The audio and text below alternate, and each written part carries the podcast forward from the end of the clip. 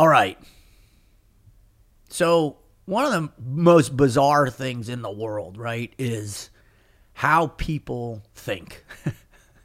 and no matter where I go, no matter who I meet, I'm always fascinated by that.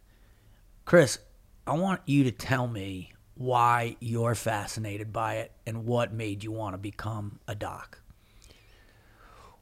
Well, I, am a clinical psychologist, so let's specify what kind of doc I am. Thank you very and, much for cleaning me up on that one. And my interest in how people think uh, comes just from my childhood and the, the, people, interesting people I had around me. My father was a Vietnam veteran, not a combatant. He was a physician in the Air Force during the war. My great grandfather was um, who I knew, who lived to be almost 100. So he was a prominent figure in my childhood, was a veteran of the Spanish American War. Wow. And so as a child, I was fascinated by both my father and my great grandfather's military experiences. So I went to graduate school with the idea and the hope and the um, aspiration of working with veterans and, and trying to help them with uh, whatever they needed, whatever I could.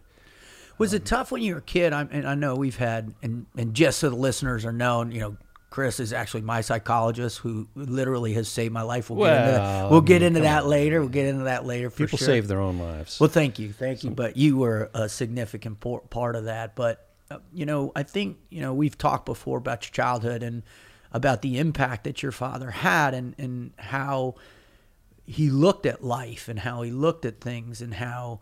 Can you describe a little bit about that? Because when you know people hear there's an, a, a profound influence and about you know wanting to understand um, why why we th- think certain things and and especially within the veteran community what were those specific influences that you you saw in your father that made you want to go down that pathway? All right dr freud we'll talk about my childhood just a little bit just a little my, bit because people have to understand influences. people have to I, I really believe and you've you've helped me understand this is that and so much of who we are comes from those right. child development years and, right. and you can't deny it i mean so often you you know we see with our the guys that you work with my buddies my peers what are you going to do doc tell me that my childhood was screwed up and you're like well yeah i am you know that's where it starts so yeah. you know and I just would like, if you would, just share a sure. little bit about because he seemed like such a sure. in, intense guy. That yeah, my my dad was kind of a larger than life figure. He was a eye doctor, and he was very prominent, and he got very good at what he did. He was at the University of Michigan and had uh, VIP patients from all over the world that would come to him for his specialty, and he, he knew everyone, it seemed like, and he was well connected and he worked all the time. So I didn't really see my dad that often as a child, especially after my parents got divorced. He was an authoritarian style parent, which you don't really hear about much anymore. He, um, you know, the rules were very strict, were very rigid. You did this, you did that, you did it this way, or else. And, um, you know, I, I look back on my childhood now and I think, oh, he would have been locked up if he'd been a parent today. you know, he, he would get out the belt, he would use the back of his hand. There were there were rules about you know if you didn't eat your, your dinner, you sat there at the table for a couple of hours afterwards until wow. you did eat it, and if you were stubborn enough to hold out, it was back on the table the next morning at breakfast. Those were some of the kinds of things that he did, and I was I was absolutely intent never to be like my father. We, we, never, never. We had conflict. We clashed. When um, did you first start like saying to yourself, "I am not"? Were you teenage? Were teenager, teenager yeah. yeah. How old? Mm, 13, 13 yeah, yeah, yeah, yeah. When you're like, I, I don't know what I'm going to be, exactly, but I'm not going to be that, exactly, right? Right, yeah. exactly. And one of the things, that, and he teased me about this for decades later. He, you know, I criticized him once for working too much and said, "I'm never going to work work as much as you do," and now, of course, we know that's not true. now I now I now I do work as much as he probably ever did. Can you um, can you just tell our, our, audience briefly where you work, how many different places? you oh, work? sure, yeah, yeah. sure. So I have a, a, regular faculty position at the University of Hawaii, uh, the branch campus at Hilo, which is on the Big Island, and I have a one part-time job here in Houston, Texas, where we're sitting right now at the moment in the JW Marriott Hotel. Little plug for JW Marriott. And we're we're um, uh, I run a well, I set up and started to run a Center for Veterans Mental Health at the University of Texas Psychiatry Department in the medical school here in Houston. And um, I've now turned that over to to a colleague who, who who's come in behind me to, to take that, but I'm still working on that. I'm working as a consultant with Methodist Hospital here in Houston, trying to develop a program. I'm sure we'll talk about more Yeah. the Synchrony program for special operation warriors. I do a lot of forensic consulting, um, primarily to the National Board of Medical Examiners, but Mhm. also to other just random various um, homicide prosecutions and civil suits and things like that. And then I have a sort of another secret career as a writer. Uh, I've written written a few books. You, not a few. You've written a bunch, and we'll get that at the end. That, Yeah. that will kind of Yeah. end on that Yeah. very uplifting, But positive. me, but let me get back to my father. Yeah. One, one thing, and I don't know that the, I don't know about cause and effect here. I won't won't make that claim. But I never had children, so I've been married for 32 years. I've got a wonderful, beautiful wife, Karen. she is amazing. Hello, Karen. Oh, and she says hi to you, Yeah, by the way. Tell her, yeah. Well, I'm going to say right now, hi, Karen. I miss you, and uh, can't wait to see you. Nice. So we never had children. So I never had to deal with that kind of that conflict I had with my own father about him never being around. Um, Well, and and when did the divorce happen? My parents divorced. Yeah. Yeah. I was about 12. Twelve. Yeah. So right after that is when all of a sudden, man, I don't want to be like that. Yeah. and this is I know I want to do something else. And when was that moment where you're like, wow, psychology seems like it would be a good fit for me? Uh, I would say about a year after I dropped out of law school. You don't have you, that's like music to my ears, right? As a you know, I told you my old man's an attorney, and man, I thought I was going to go that route, but no way. Yeah, I started law school and survived a whole week and just realized this is not going to be for me. How why what made the awakening so apparent in in the law? What, what was it? Well, at the time, I thought the, my classes were boring and I didn't really fit in, feel like I fit in with the other students in terms of the mindset. When I look back on it now, I think at least part of it was I just wasn't ready to be back in school again. Mm-hmm. I took a couple years off, and when I went into, when I started my doctoral program, I loved it like instantaneously. It was like I bought, I remember buying my books. I was excited. I was like looking forward to school at that point. Right. And, and, and I just had that sense of this is where I'm supposed to be. Was it one particular, you know, branch of study, a person in the past? Was it like Carl Jung? You read Carl Jung for the first time, you're like, bing. No, I can't say it was anything like that. I really can't. I um, and I mean, I'm in my mid 50s now, so this was so long ago. Yeah, I barely right. remember. Right. Was there was there a point where in your early collegiate career where you were like, well, you know, there's something about the human mind and why we choose to do certain things that really stood out to you? Yeah, you know, I I majored in psychology, Mm-hmm. and wasn't intending to when I went to college. I was intending to be a history major, and Wow. Why? I loved history. Still do. I read history books. My writing is fictional, Right. historical fiction. Um, I, I, I still, to this day, most of what I read is his, history. Was that the influence from your father and your grandfather and their service and all that? Uh, was that a Maybe, Yeah. maybe, yeah. I don't know.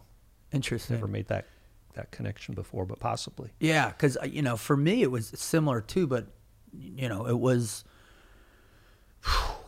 generations ago. I had a great great uncle or something that was in the Spanish American War as well too, and and that was the only legacy of of history in in our mm, family. Everybody else mm-hmm. was an attorney or whatever, and mm-hmm. but there was something about history for me as well too Yeah. that really was profound. Wow. Maybe our great grandfathers knew each other. They might have, they might have. maybe they saved each other's lives. Th- uh, Well, wouldn't that be cool? Yeah. No, he was actually in uh, Teddy Roosevelt's cabinet and the whole thing. and- Oh, wow. Yeah, yeah. Wow. We have Wow. his sword at the house Wow. and stuff. So, Yeah. but then it just died after that. Yeah, yeah. Yeah. I actually, when, when the timing is right, I want to tell my great my great grandfather's story a little bit more because it really does Tell it. give an influence Right to- now. gives a sense of kind of my influence. So the story is, is he ran. He was 16 years old, ran away from home, Where was he? Michigan militia, and ended up in, in Cuba on the uh, on the other side of the hill from from Teddy Roosevelt's Rough Riders. So he was on the side in his perspective. We were taking all the casualties, and they got Teddy Roosevelt and his boys got all the glory. Yeah, they Hill. did. Yep. and um, but but it was a it was a very short war, um, especially compared to, to modern day to what we've Holy endured. shit. But I think it was he was there for about three months. But what pe- most people don't know is they didn't have a lot of food. There, the logistics weren't well planned. He said at one point they were given a cow. His unit was given a cow, a live cow, and told, you know, this will be your food for the next few weeks. And so they Wow. they butchered it and, and cut it up and figured out how to. Pre- somebody in the unit knew how to preserve it a little bit, so they were they didn't starve to death, but they were hungry. So when he mustered out, it was at the, you know, was at the dock in, in New York, at New York City, and um, his whole unit was mustered out and just kind of dumped there on the dock. You know, this is eight, we're talking 1898 Yep. he would have he was he's you know the story is and it's become a whole family legend now is he was he and all the guys he was with were starving they had malaria dysentery That's what I was going to ask about. they'd lost yeah. weight yeah i mean they were in bad shape not from not from The combat, but Not from, from combat, from- environmental factors. exactly and he didn't think he would make it and there wasn't really exactly a va system like we have now to, to kind of receive them so the story is is that a wealthy local woman came down in her horse and buggy with her butler and picked out the six guys that were there on the dock who looked the sickest and she took them home to her home her personal home and nursed them In Manhattan, right there. yeah, yeah. Wow. and for a couple of months and then as they one by one as they got regained their health and strength and were able to travel she set them up with you know funds to get home Wow. and Do you know what her name was? you know, I do. I don't know it off the top of my head, but I have some records somewhere uh, of her. We'll have to post that once you, you get those for I- me. I- yeah. yeah, one of these days I want to I want to write something about about that. Yeah. And so, but this brings us to today, where we have a society that is really kind of aloof from veterans in a lot of ways. It, it, I think the perspective for most civilians in our world is, well, the war is fought by warriors, Army, Navy, Marines, Air Force, Coast Guard, and then they have the DoD that takes care of them, and then the VA that takes care of them, and it's all paid for, it's all good, nothing we need to do most civilians don't even know a veteran of the recent war, you know, of the war on global terror, um, the global war on terror, and most don't um, have any, you know, have a lot of interaction with with veterans. Well, they get to say thank you for your service you every your so service, often. right? right. And that's you, we- that's become kind of the kabuki theater routine we see on airplanes and airports and, and so on and so forth. But here was a woman 120 years ago who literally saved the lives of six men who otherwise might not have made it, and she took them home. It wasn't like she just shook their hand and thanked them for their service. Here, took, here, here's a couple dollars. You know, yeah, go she get took some them home, food. Yeah. right? Fed them, put them in beds, and and had you know cared for them Wow. and so that's always that's always stuck with me is, is that you know there's so much more we we should do for some segment of the the veteran population So it wasn't so much of, of your great grandfather's or your grandfather's service per se. It was the entirety of the situation. Yes, yes. Right. It was it was this. Where in Michigan was he from? oh, i think it was albion michigan Albion. Okay. Because you know my whole family's from Michigan. So jackson it was jackson, Jackson, and albion my grandmother went to albion college i think they i think she grew up in jackson michigan yeah and what was their background descent? Where were they from originally? Their ancestry or Uh, mostly british British, yeah.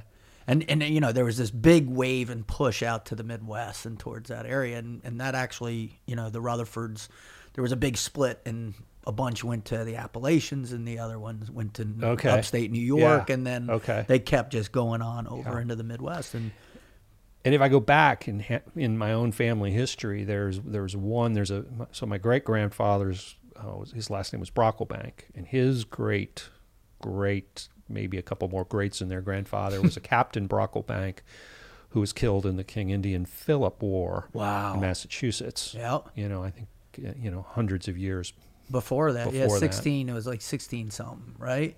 might even have been 15 something. Wow. Yeah, I, I need to I should know that, but I don't off the top of my we should all know what our heritage is, Right, right? Where we come from and right. why. So you you experience it, and was this a story that your father told regularly, or was it your grandfather that told actually so this was on my mother's side and it's a story I heard from her mother. So my grandmother would tell this story frequently over the years after his death, Right. just to keep it alive. And my great grandfather died when I was about 11 or 12. Okay. So I actually the very first I like did a formal interview with him when I was 10 or 11. I actually sat on his lap with a notebook and asked him questions and um, you know, we, we went through it together and he, he It- talked to me. it's it's it's interesting that as you know your father's a physician so the meticulousness of of details must have been pronounced especially as they were reinforced with that Mm-hmm. that that hard hand and then all of a sudden you realize wow there's a there's a there's a, a heritage within who I am that's powerful right mm-hmm. these stories mm-hmm. and and you know go through the divorce go out go do your thing and then you hit college and this history is just overwhelming you where was the little where was instead of going down that history thing all of a sudden huh man the human mind is pretty radical I just yeah right. I just Yeah. loved psychology. I loved the classes, and you know I think it it always comes back to the teachers, right? yeah So my my first semester of college, I took a took a psychology 100 with a with a fellow named Ken King. wow you remember him still Oh yeah, yeah. Um, and then had another class later that year with a guy named Michael Levine. The two of them, um, I think they probably hated each other for some reason, but the two of them um, were amazing teachers and, and became you know very influential for me. It's funny, man. You know, when kids at that age, in, my reference point is is being a teacher in the teams, right? That's when, when my whole world Right, yeah, expanded in that yeah. capacity. And, and you see these 18, 19, 20 year old kids that have literally opened themselves up to whatever type of pain we can inflict so that they can learn a particular skill set that, you know, and, and I, I have a feeling that you, as a teacher in the teams, were inflicting a very different type of pain that I inflict on my college freshmen. Well, well, I was. I, well, you've seen me. I've. T- I, I've. Uh, you've let me get in front of them a couple times, so you've They're seen. still kinda- recovering. That's awesome.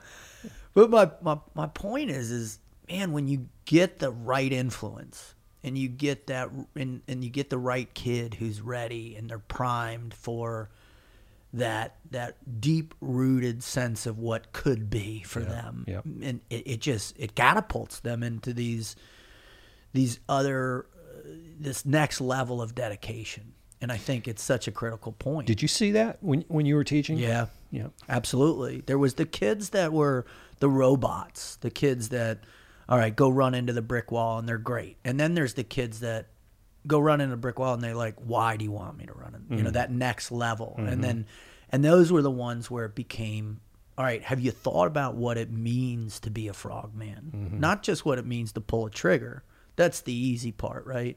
But what it means to be a real teammate. What it means excuse me, what it means to be a real operator. That you know, the the, the great classic term operator, right? right. And for me, I always I think because of my background and the fact that I was in the humanities as well, you know, with as an art major, but I mean, I think I spent, you know, you know, a year with a sociology, trying to get a sociology, and then psychology, you know, a couple semesters, and then you know, back and forth to art history and all that. But it was in that space I began to understand that, man, the, the how we function culturally, where we come from, how we think, our processes, all are are relevant to our ability to succeed or fail. And that became the point that I really tried to instill in those kids is that, hey, there's much more than just this physical aspect or the mental fortitude or the strength you're bringing. You got to be a thinker too. And I, I would add on onto that, in, in, from my perspective, teaching undergraduate students, is, is that sometimes you see the students who are really concerned about getting the good grade and less concerned about learning and understanding the material at a deep level. Mm-hmm. And then you have the other kids who seemed like they could care less about the grade per se, but man, they're into learning the material. Right. And so what I've come to appreciate is whether a student gets a C, B, or A may not mean a whole lot about their actual passion or interest or even grasp of the material.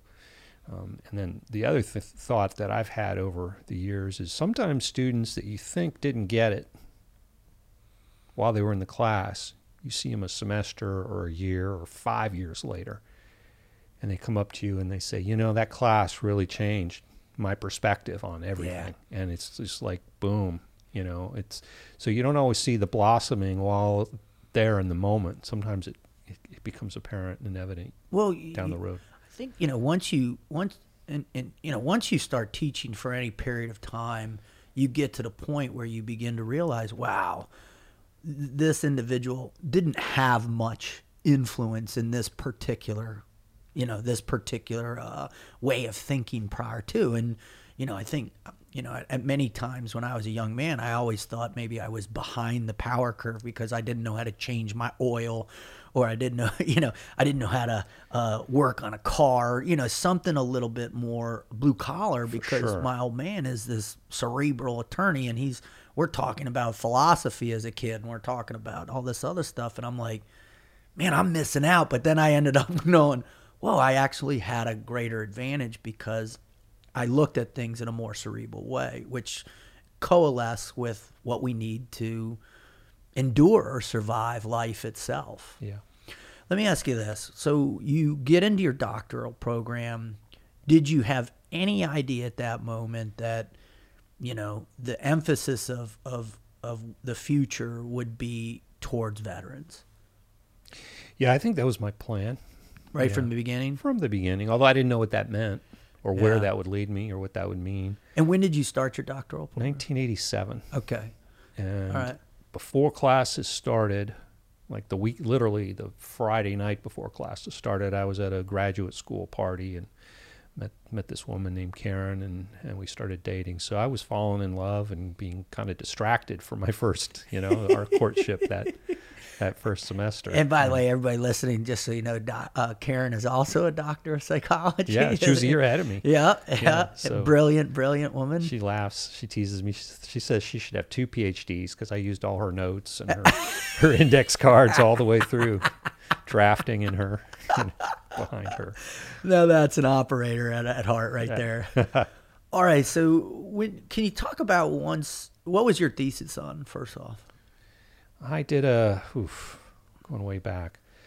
Well, so I had to get a mas did a master's thesis Right. and then a doctoral dissertation. So the master's thesis was something to do with gender role language differences, Mm-hmm. and I barely remember remember that. The my dissertation was a study looking at how combat veterans report symptoms, and I actually was able to collect all of my, or I should say, half of my data in a VA hospital. really, where Yeah, was that Yeah, at? it was the Charleston, Charleston. South Carolina VA, and that's where I went for my internship, and then ended up working there for for about 15 years. Now, at that time, and and you know, that was probably what eighty nine when Nin- you were 91, 91 when you were when finishing. I started. Yeah. when okay. I started there. And you, you know, ninety one. Different era. different era, man. Totally different The era. the data that they had, you know, the the issues. I think that you know, the remnants of the issues from Vietnam had been buried. Post traumatic stress disorder (PTSD) Yeah. was a new disorder. Right. been, only been around for about 10 years. In, in that, that classification, though, In- right? in we that- we had been calling it other things for years, right? N- Well, we'd been w- yes, yes and no. We didn't the the DSM, the diagnostic manual of the APA, did not really have anything that that fit At all, PTSD nothing. prior to 1980. So they didn't. Right. Shell shock wasn't in there, Nope. or any Nope. anything Nope. like that. Right? No, it wasn't. And I mean, yes, in World War One we called it shell shock. In World War Two we called it Battle fatigue. battle fatigue, Yeah. combat fatigue, and if we go back to Civil War, where some of my work has, some of my recent work has been, Right. if we go back to the Civil War, uh, DaCosta syndrome, or sometimes known as uh, soldier's heart, Right. Uh, was was a term, and and and both shell shock and soldier's heart, I think, in some ways, are better conceptualizations of of what of what's going on than than what we have today. Man, I love Soldier's Heart. I mean that that for Yeah. me, that just like you just said that, and like I'm sitting here reflecting on it, going, man, what a better description for right? it. I And- mean, and, it, what what was happening at the time were soldiers, combat soldiers, were were reporting cardiac symptoms Mm-hmm. That had no pathophysiological basis. So the a doctor at the time named Acosta named you know named it a syndrome. Wow. um, that that was really primarily psychiatric. Well, it's funny, you know, when you go all the way and you just and you know, you're a student of history too and you it doesn't matter how far back you go and whether you're reading the Iliad or whatever, It's there. it's there. Yeah. It's always there and it's at every level and every culture and every every place there's a this component of of of the suffering that's affiliated with going to war. and the journey afterwards. that's the one that's the one that you know it almost because i don't want to say it's been romanticized but you know historians have a way of kind of doing that and then in the prose and stuff where you might get you know ernest hemingway talking about Right. and and turning it into this romantic you know conquest of suffering right and and it's like no You've got no. Hemingway, you've got Shakespeare, Yeah. you've got Homer, you've got the Epic of Gilgamesh, yeah and a thousand other things. Yeah, I mean we we do, but look, we romanticize war as well. yeah we do Do in in war movies, all going you know going back to John Wayne and Yeah. before. Yeah. we we've tended to romanticize it, including just moments of like, oftentimes, especially in modern day movies, when when one of the heroes dies, it's usually in slow motion. Yeah. With touching music playing. right. And Uh-huh. and and you see these kids and they they they believe in how the fantastical uh patriotism and all of this stuff that's affiliated with it. And thank god. I mean you look at my generation and and i used to talk we you know marcus and i on on the podcast used to talk about this all the time about these profound influences of John Rambo and and and and Commando and you know all these guys and these war movies and like that was it for us. I mean, that, Charlie Sheen and Navy eh, Navy SEALs. Seals, Yeah. baby, 1991. I mean, you know, and Michael Biehn and and and I think there it really is a driving force. But before we get in into that a little bit, I, I just want to touch a little bit on that time where you were getting, you know, doing your dissertation and the data you were seeing, and and what was going on in the VA at that time. In your pre- impression, Yeah, 1991, 92, early 90s. When I was started at the VA, virtually all of the patients that I was seeing were Vietnam veterans with a with a sprinkling of Korean veterans. Hmm. So, and I had like I think three World War II era veterans that I followed for um, for several years. One was a one was a gentleman who served in the Pacific. He'd been a Marine, um, and and Wow. you know he'd been at a lot of the the major uh, battles in the in the South Pacific. I can't even imagine. Oh, I mean, it was incredible to hear his his experiences. And was he talking to you? Oh yeah, Yeah, he Oh, was yeah. good. Oh, and He was like wide open with you. Well, I mean, he was suffering. Yeah. He was probably seventy at the time, but yeah, we talked about his experiences in in depth. Had he ever tell, told anybody else? No, I Never. don't, th- I don't think so. Wow. I don't think so. Why do you think that generation didn't talk about it? Different culture, different era, different expectations. Who was there to listen? Because everybody was there. Well, that's there's some truth to that. I mean, the whole country, 22 million people served. not everybody was there, but the whole country was mobilized. Right. So, who did you talk to? And you know, there wasn't an expectation that, that you would suffer. Right. You know, and, and clearly many did. But on the flip side, post World War II generation, you know, was accountable for the, or was part of the greatest economic expansion in the history of, Of mankind. mankind, really. yeah. Um,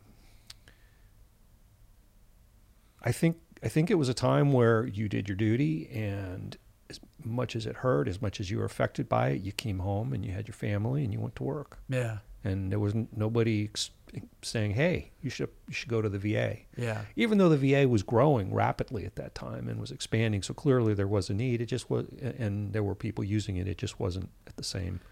Well, I think, you know, when you had such a rapid development of the American Legion, of the V- VFW, Right. so you had Good all point. these pop ups, Good point. these pop up treatment centers essentially, essentially an organically created Yep. uh, program that they created for themselves. for themselves. Right. And and imagine I always go back like just last week I'm in Alaska and like I go to the Royal Order the Moose Club or something wherever I gave my speech, man. And soon as I walk in on the wall, that you know, the, all the guys that have been the president of this club, and then they had like a woman who was the official whatever of the club, and it went dated all the way back to the early 1950s. And I'm thinking to myself, this is where people came Right. to to sit down It's at the really- bar, grab three beers, and laugh about their buddies getting their legs blown off. Right. And that was that was the place where That- treatment happened. That's how you coped. Yep. Yep. Yeah. And let's remember, uh, there there was no 24-hour media. There was there was very little um, press that was anti-war during World War II. Mm-hmm. Movies in Hollywood were specifically and intentionally being filmed to show the heroism of American troops and forces. Mm-hmm. Um, so the whole the whole zeitgeist of our society was to be about supporting the troops, supporting the war effort. You know, everybody bought war bonds. Everybody was aware of you know rations of sugar and, and gasoline and other other commodities. So everybody felt like they were a part of it, which is Yeah. totally changed. You know, in the Vietnam War, we now for the first time had a press that was questioning it, was criticizing the war effort. Um, military personnel coming back from Vietnam were not welcomed right. home in many cases. In many cases, you know, they were greeted at the airports with protesters who, who spit on them and threw things at them. Um, thank goodness that's we, we haven't really seen much of that kind of Mhm. uh, behavior in the last 20 years. But yeah, just very cult, just culturally very different. Very different. I'll I'll tell you, my next door neighbor in uh, Charleston, South Car- in South Carolina, uh, for the last eight years that I lived there, was a had been a prisoner of war wow. of the Nazis. He had been shot down over Germany. Wow. Um, he wasn't a, pilot; he was a, a bombardier, and it had been, I guess, he was the last one that got out of the the flying fortress that he was in with a, with a parachute, and there were still a couple people left who didn't get out. Wow. So he, he landed on the ground and was alive and was held in captivity for two years. And so I knew him. He's in his late 70s by the time I, I got to know him. And, and both he and his wife be, were, became good friends. And, you know, part of the story they talked about was you just didn't talk about it. You zip, you, you put it in a, a box and you closed the box and you wrapped it up in a, in a you know a, a waterproof bag and then you put it in a safe and you know it was like And you dropped it into the abyss of your dropped it mind. into the abyss of your mind. Exactly. Yeah. That's a great visual, man. Um, w- when did you start to, as you're you're meeting these people and you're talking to them, did your sense of of of commitment towards helping just start to really bloom in that? Like going, wow, there's something a lot deeper here going on. And, Yeah. and t- t- walk me through that. When and what was the process once you were through your dissertation, and then how did you know which direction to go with this? Well, I won't say that I did. And Oh, wow. and my career has taken a lot of different twists and turns, many of which I never would have could have foreseen. Originally, I thought, oh, I'll work in the VA for a couple of years and then maybe go into private practice, maybe stay in the VA. Didn't have any research aspirations, but eventually that became a major part of, of my work and my career was was studying um, the reactions and the outcomes. Uh, I became very interested in, in doing clinical trials, and so I've had all the you know done the NIH grants and the DoD grants to to look at out clinical outcomes and things like that. So I've done a lot of the traditional stuff that an academic psychologist might do. I, I feel dissatisfied with the state of modern um, mental health care, and I feel especially dissatisfied with the VA's approach. Hold on, hold on. That's that's you're jumping way forward. Hold on, let's Okay. because we got to get back to where this whole thing kicked off, right. right. So, uh, where were you then in in 2001? 9/11 happens. Where where were you in your practice? Where were you in your teaching? What had you published? And just 2001. right Ah. before it all changed again. I'll tell you the day. Yeah.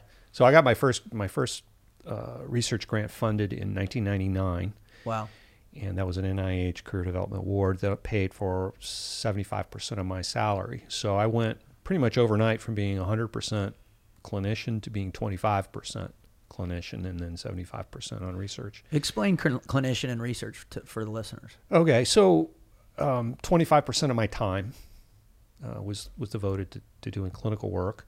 I was in an academic medical center, so I had a, I was at the VA, but I also had a faculty appointment at the Medical University of South Carolina, and was you know doing those traditional steps of rising up through the ranks from instructor to assistant to associate to full professor, and um, I was you know enjoying my work. It was Yeah. I was happy. Never expected to get a research grant, and then I did. You know, wrote, writing it was kind of a lark.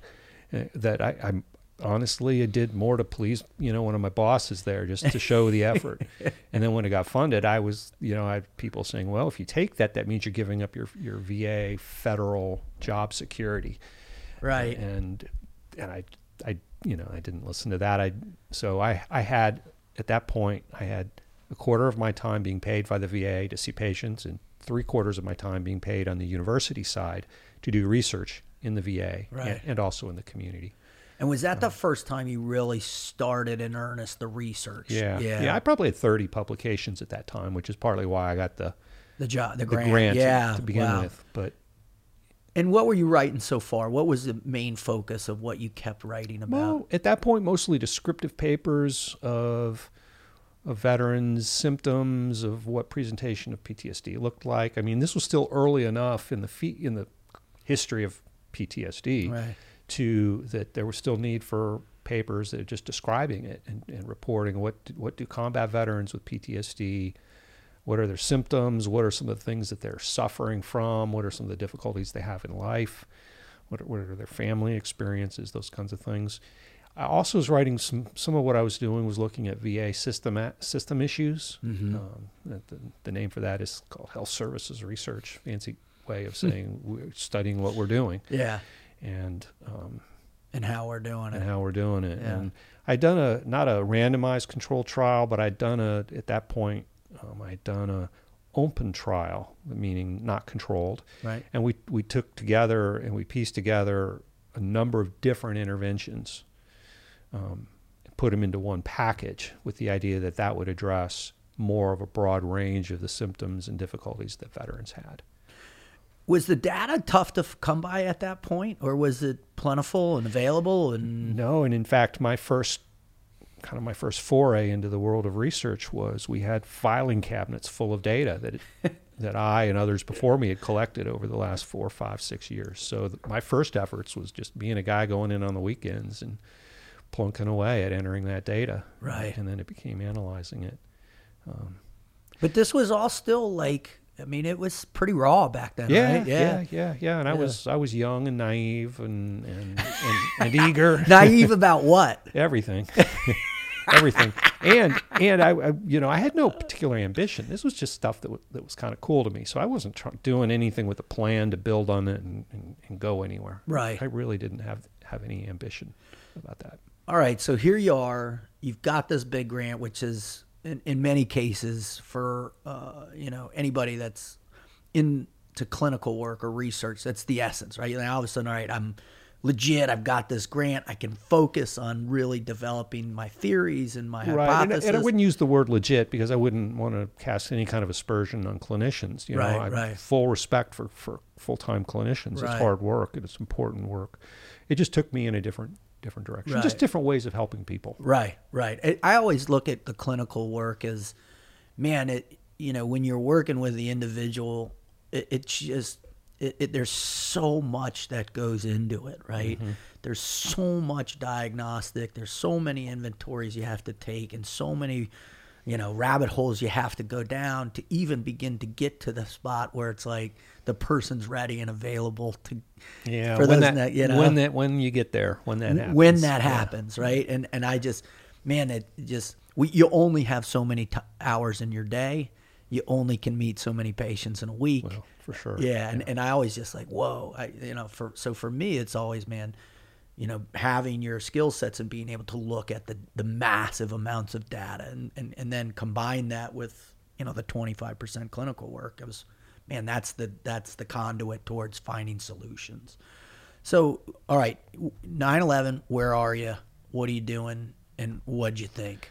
Well, like many of us, I have you know very cl- specific flashbulb memories of that that moment and that day. Mm-hmm. Um, I, two things stand out for me. One was that was the day I had been honored by the Medical University of South Carolina. I was awarded a early career development award Wow. for research, and like that was kind of a big deal for me at the time. And, and one aspect of that was I had to give a talk to my whole department, Department of Psychiatry. So I was scheduled to give a talk midday about my work.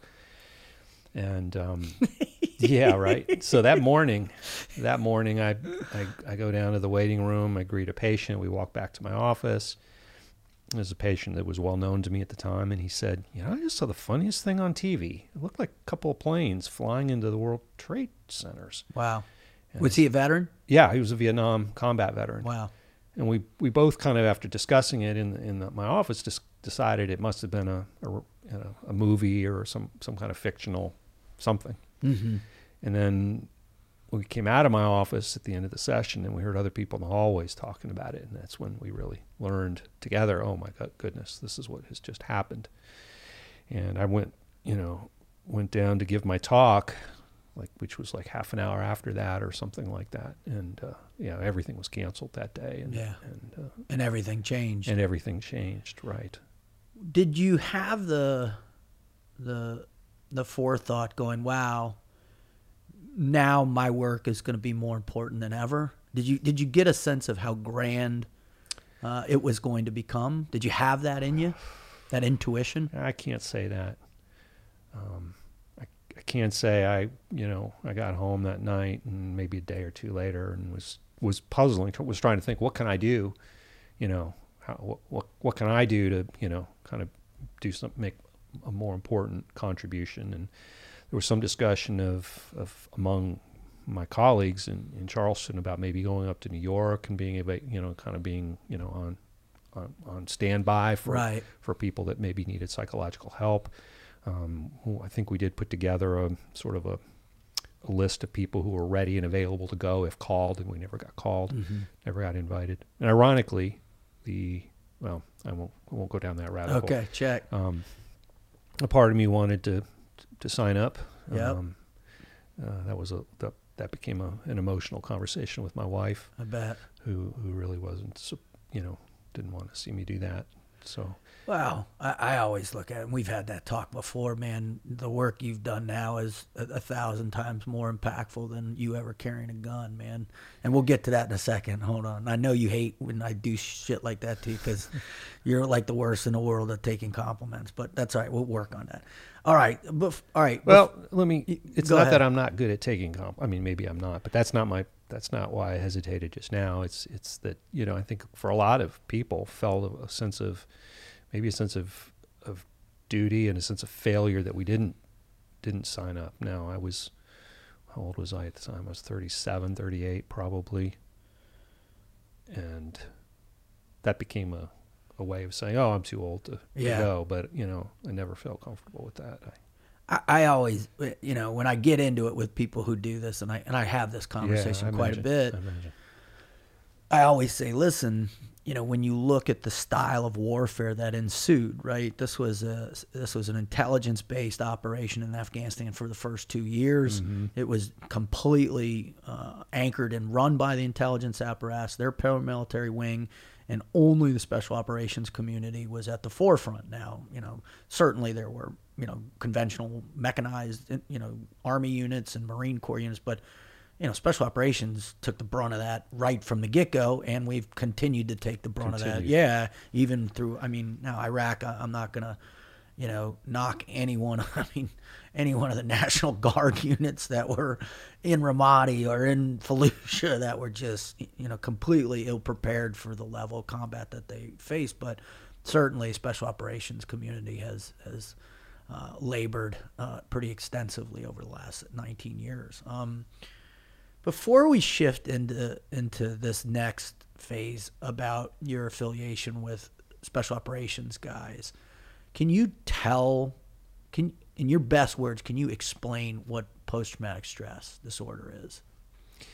Well, interestingly, it, is sh- it keeps shifting. Ah, that's why that's why I wanted to pin you down on So the what your impression of right. it is. So the American Psychiatric Association publishes a book that's called the Diagnostic and Statistical Manual Psychiatric Disorders. I hate that book by the way. the. DSM. hate the book or they hate the title or both. I hate the book because you know, as you know, I, I'm a big fan of Martin Seligman and and and positive psychology. So I always feel like uh, uh, that branch is underrepresented in there, and and Well, you know, and, for sure. and that's why he ended up writing his manual too. So So the yeah, so the APA put out this book that, that that's an important book No doubt. because it was the first. So they first published it in 1952, and when Right. it was first published, it was a pretty thin volume, and it was the first time ever that psychiatric disorders had been explicitly described. So that when I when I talked about depression and you talked about depression and referred to the DSM, we were talking about the same criteria. right, And so now we had a reliable way of communicating and making diagnoses. Um, it was completely atheoretical, so it didn't say what caused the depression; it just described it, and it, it, it and and it really was responsible for, I think, the explosion of clinical research that happened after 1952, because now researchers all had a common language and a, and a way of reliably diagnosing the patients they it's with. really what legitimized like B.F. Skinner and Piaget and all those guys, right? Because it gave them they it had this- legitimized psychiatry. psychiatry and right? psychology Yeah, yeah. and all the mental health treatment efforts. Right. So that was 1952, DSM 1, and now we're at DSM 5. So we're now into the fifth edition, which was published in 2013, and, and PTSD was added in 20, 1980. And, Oh and- wow, I didn't know it went back that far. Yeah, just 1980. Wow. So when I started my career, it was about 10 years into the existence, uh, formalized existence of this disorder, Mm-hmm. or formalized recognition of this dis- of this disorder. It once was classified as an anxiety disorder, with Mhm. anxiety being the primary feature. Right. In 2013, they pulled it out of the anxiety disorders and kind of gave it its own category called trauma-related disorders, Mhm. and they made it a little more complicated and a little more about some other things than just anxiety. But to your question, essentially, it's it's re-experiencing of the traumatic event. Well, let me even back up. So there isn't a, there has to be a traumatic, traumatic event. event, right. So post trauma stress.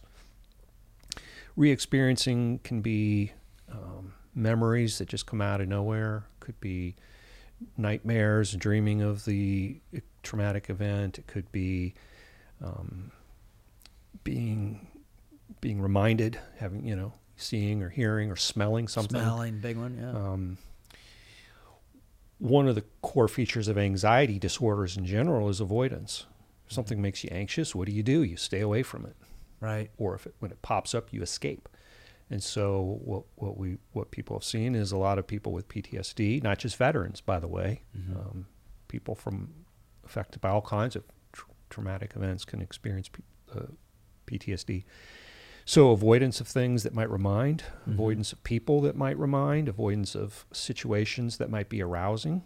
So what you hear, you know, commonly described are avoiding crowds, avoiding uh, social situations, even family, Yeah. avoiding intimacy, avoiding family interactions. Mm-hmm. Um, sleep disturbance is a powerful aspect of it. So both the nightmares, the fear of nightmares, um, just the hyper arousal, being aroused from sleep at any little noise, any sound, Mhm. oftentimes are things that interfere with sleep. Um, You're going down the list. I'm like, check, check, check, check. check, um, and then emotional arousals like anger, being easily angered, and then avoiding things that might cause anger. So, for example, one of the things that I've a lot of you hear from a lot of veterans is they say, I, "Well, I don't go go to the grocery store because partly because I'm anxious about the crowds, but I'm also worried that if I get in a line and somebody does something stupid, I'm gonna I'm gonna lose my cool." yeah. and so that's part of part of it. Um, you put together all that avoidance with with the sleep disruption and the anger and the not sleep and and the uh, and just the general anxiety.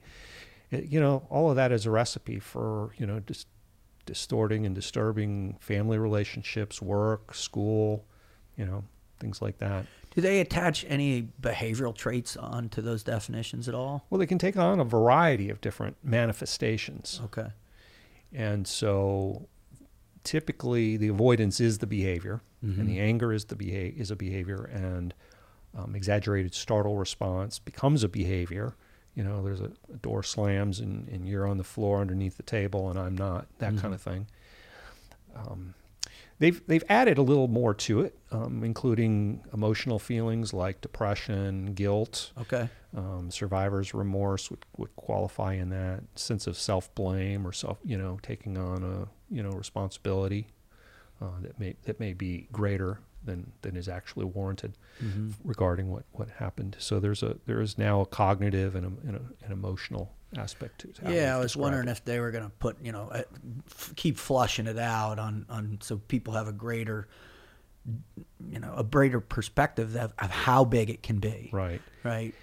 and, and uh, you know just a simple point but one that probably many people aren't aware of every psychiatric disorder is characterized generally by two things distress that's very subjective and impairment so that impairment of being able to do important things like family work school whatever the functioning is And, and you know what? One thing I've no I've noticed about my own post traumatic stress as well as other people is is, you know, there's there's really not a lot of consistencies of those metrics. Right? One day it's not so bad, the next day it's really bad. Right, that's the thing. It's Yeah. not every day. It's not every minute. It's not every time.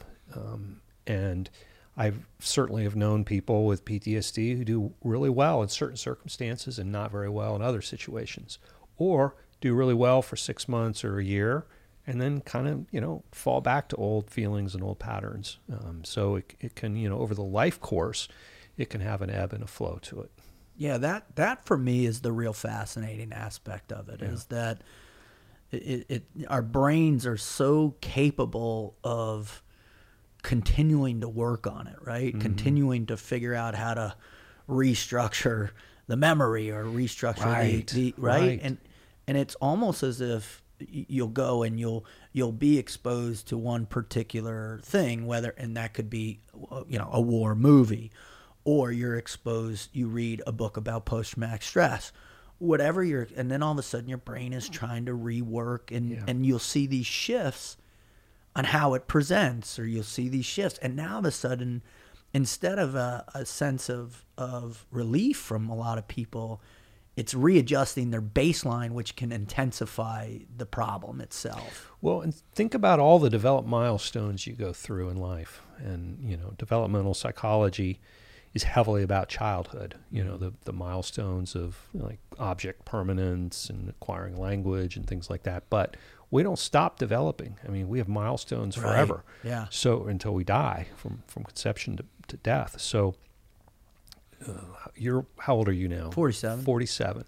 So, you know, you're you've got new family that you're putting together. Mm-hmm. Think about your parents, uh, changes that they may be experiencing. substantial Um, you know, we go through, you know, marriages when kids grow up. There there are new milestones pertaining to them when they leave the house, when they get married, when they establish themselves and their careers and their and their own families. Um, you know, at some point, uh, parents pass away, um, friends die, friends get sick. You know, all of those things, and and so I think our understanding of our own past is constantly evolving and changing, and, And- we we know that we know that from cognitive psychology and cognitive sciences that, that memories are constantly being adjusted, fine tuned, adapted, reformed, constructed altogether. And so are our interpretations and perspectives on on things that we remember. It was interesting. I was just reading an article in like neuroscience.com. I follow them on online and they just were talking about the delta waves that happen in sleep and mm, mm-hmm. and how you know certain delta waves can reinforce memory in your in your um in your brainstem wherever mm-hmm. you know where, and but it's all derivative of of how you're sleeping right and if you're if you can sleep well your memories are are mm, uh, uh, more elastic right they're they're more functional for you Oh, sleep is so critical Yeah. to so many parts of our consciousness Yeah. and our conscious experience. I mean, so much happens when we're sleeping. Our our our brain is literally cleaning itself. We now know this that there's a there's a lymphatic system that essentially takes out the trash while we're asleep. wow And if we don't sleep, that doesn't happen. Uh, we're consolidating memories, but we're also sorting and, and organizing thoughts and ideas and memories and figuring out which ones to keep and which ones to discard. We're problem solving. Our imagination is getting, you know, developed and strengthened uh, during sleep. And even their sense of that that that space time continuum, right? And and how you know the way your memory is being stored and how you can utilize it for your future self, right? And, Yes. and almost almost memories or nightmares or whatever construct of, of, of that subconscious as it presents itself is almost in the future in many cases, hmm. right? And for me, that was the real interesting thing that if, you know, in this sleep, in this healthy sleep, you're better situating yourself for your future, right? And how you're going to Oh, address, absolutely, right? And how right. you're going to address because the trauma ain't going away. The past events aren't going to go away, Exactly. but the sensation of the trauma might change. for sure. Yeah. For and I for me that's the real fascinating. Yeah. For and that's why that electromagnetic stuff is seems interesting and all that. But hold on, is before we get into that because I, I really want to go down those rabbit holes of of treatment in a second. But when can let's go back to 9/11 happened the shift the sense of service you that it's that's washing over you wanting to potentially sign up and get back in the fight in whatever context that looks for you but when was the first time that you connected with a special operations guy from the modern era and were like I want to help this guy Hmm. Well, it didn't happen in the VA. Did not happen Did not happen. Yeah. do you remember seeing them come in initially So I left the, the VA in 2006, and so five years post 9 11. And I left the VA largely because my dissatisfaction with the way it was working and serving veterans, you know, had reached kind of a, a breaking point. And, and part of that was personal. I, some of my research had, had, had brought um, disfavor on me from some parts of the VA system. I had done I had done a study where we looked at the military records of 100 consecutive Vietnam veterans. We we actually wrote we did a Freedom of Information Act request to the St. Louis Personnel Department, and we got their military records, and we matched up the, the actual records with the reports of what they themselves had told us, and we found massive discrepancies wow um, including some of the some of the people in the in the in the study had never been to Vietnam. Some had had told had grossly exaggerated things like their medals, their activities, even their MOS. wow We had several guys who claimed to have been special forces in Vietnam who were not. Um, and, and it's not that that study itself soured me on the VA. It didn't. It, what it did was it pointed out that we needed, that as a system, we needed to be a little more rigorous because we want to make sure we're given, we're directing the resources where they need to go where they really need to go the most. And I was met with uh, a lot of resistance from the VA, um, central office, um, individual researchers who were powerful in the field. Um, and, and just to kind of summarize it, it what a message that I received was essentially, hey, zip it. Nobody wants to hear this. Yeah, there might be some folks out there gaming the system, but keep that quiet because we don't want to risk anything that it, that will damage the funding, damage the Yeah, the resources budget. That, that we get. yep This threat, this was threatening to some people's empires. to the third biggest part of uh, the U.S. government. Right, and within the VA, there's an a- there's a, a line item, or at least at the time it was a line item. I don't know how it's done now, but it the national centers for for PTSD within the VA system, and there was like seven or eight of them spread around the country, including Honolulu, one in Honolulu, and arguably one could say, well, at the time I was basically saying, you know, we need to look at this issue, and and they were telling me, shut up, Lock it up. shut up. Don't publish that don't f- publish that research. If you do you're going to get in trouble.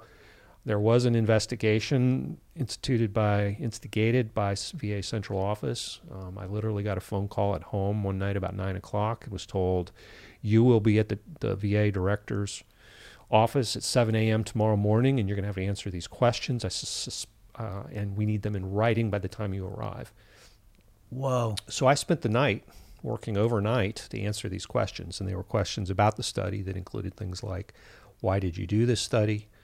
who funded it, did it ha- did you have institutional approval, um, those kinds of questions. The that- setup questions. the setup questions and they needed and if i did have institutional approval i needed to bring that file and what was interesting was is one of my co-authors on that paper was the director of the mental health service line at the va hmm and he's the one that called me and said oh we're in trouble. You know you, you need to do all this stuff and you need to be at this meeting in the morning. He didn't show up at the meeting himself the Of course next he morning. didn't. he had you to show up. but the one person who did show up, who had my back, was the chief of research at the at the VA, and she came in with the file, and and basically we had we had all the T's crossed and the I's dotted, so that got dropped. You know, the witch hunt was was on; it was looking for something, Yep. and, and it didn't find anything, so that ended that. But I essentially, from that point on, um, was under a lot of scrutiny, and they they assigned me kind of. She wasn't just mine alone, but essentially I had a handler at that point, and Yep. so I was getting requests for interviews from Washington Post, New York Times, BBC, The Economist.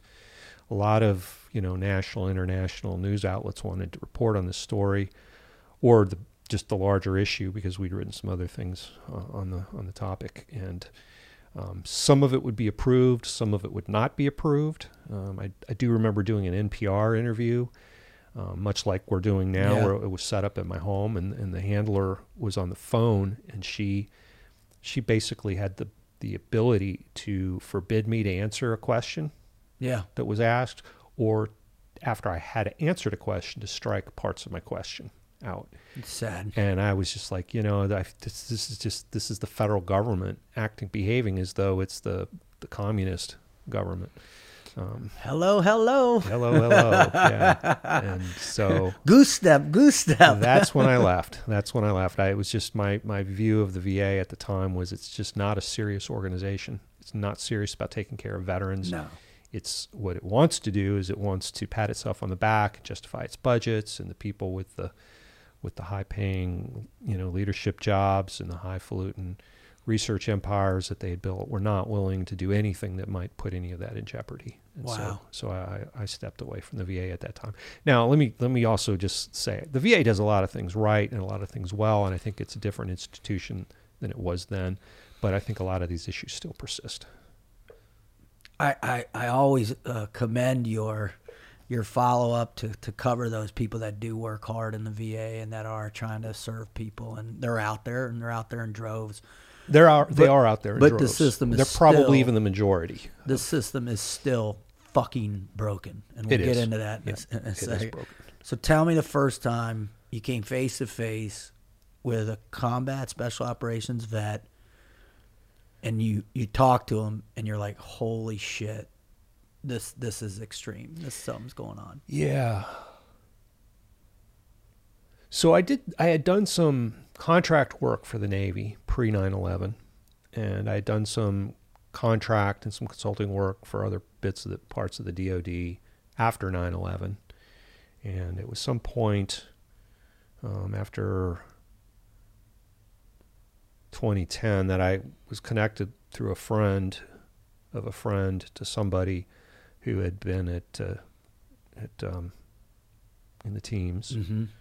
and he'd been at the tier one unit, Mm-hmm. and we more than anything we just became friends, and he you know we we started hanging out, and he said you know people say you might be able to help me with some of this stuff, and so it became a conversation about what was the stuff, and PTSD really wasn't at the top of the stuff at the list. Um, it was a variety of other things that we began talking about Yeah. and then that then the, that same friend that had introduced us introduced me to another guy who had been a, a team guy, and that and I found like, oh, this is a similar conversation that we're now having, and so in the process of trying to, you know, I, I don't, I wasn't their therapist, but I became somebody that they talked to. Um, he, both of them lived here in Houston. I lived in Hawaii, but I, I've been commuting to Houston for about ten years now, Mhm. every month. So I would see them when I was here and talk to them on the phone when I was at home and it, and it just became this thing. They introduced me to somebody else, or they would call me and say, "Hey, I have a buddy who's going through a rough time. Do you think you could talk with him?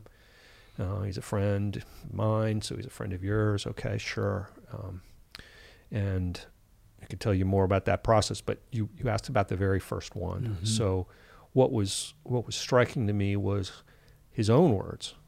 He was late 30s and he's telling me I don't feel like the guy I used to be. Yeah. And what did that include?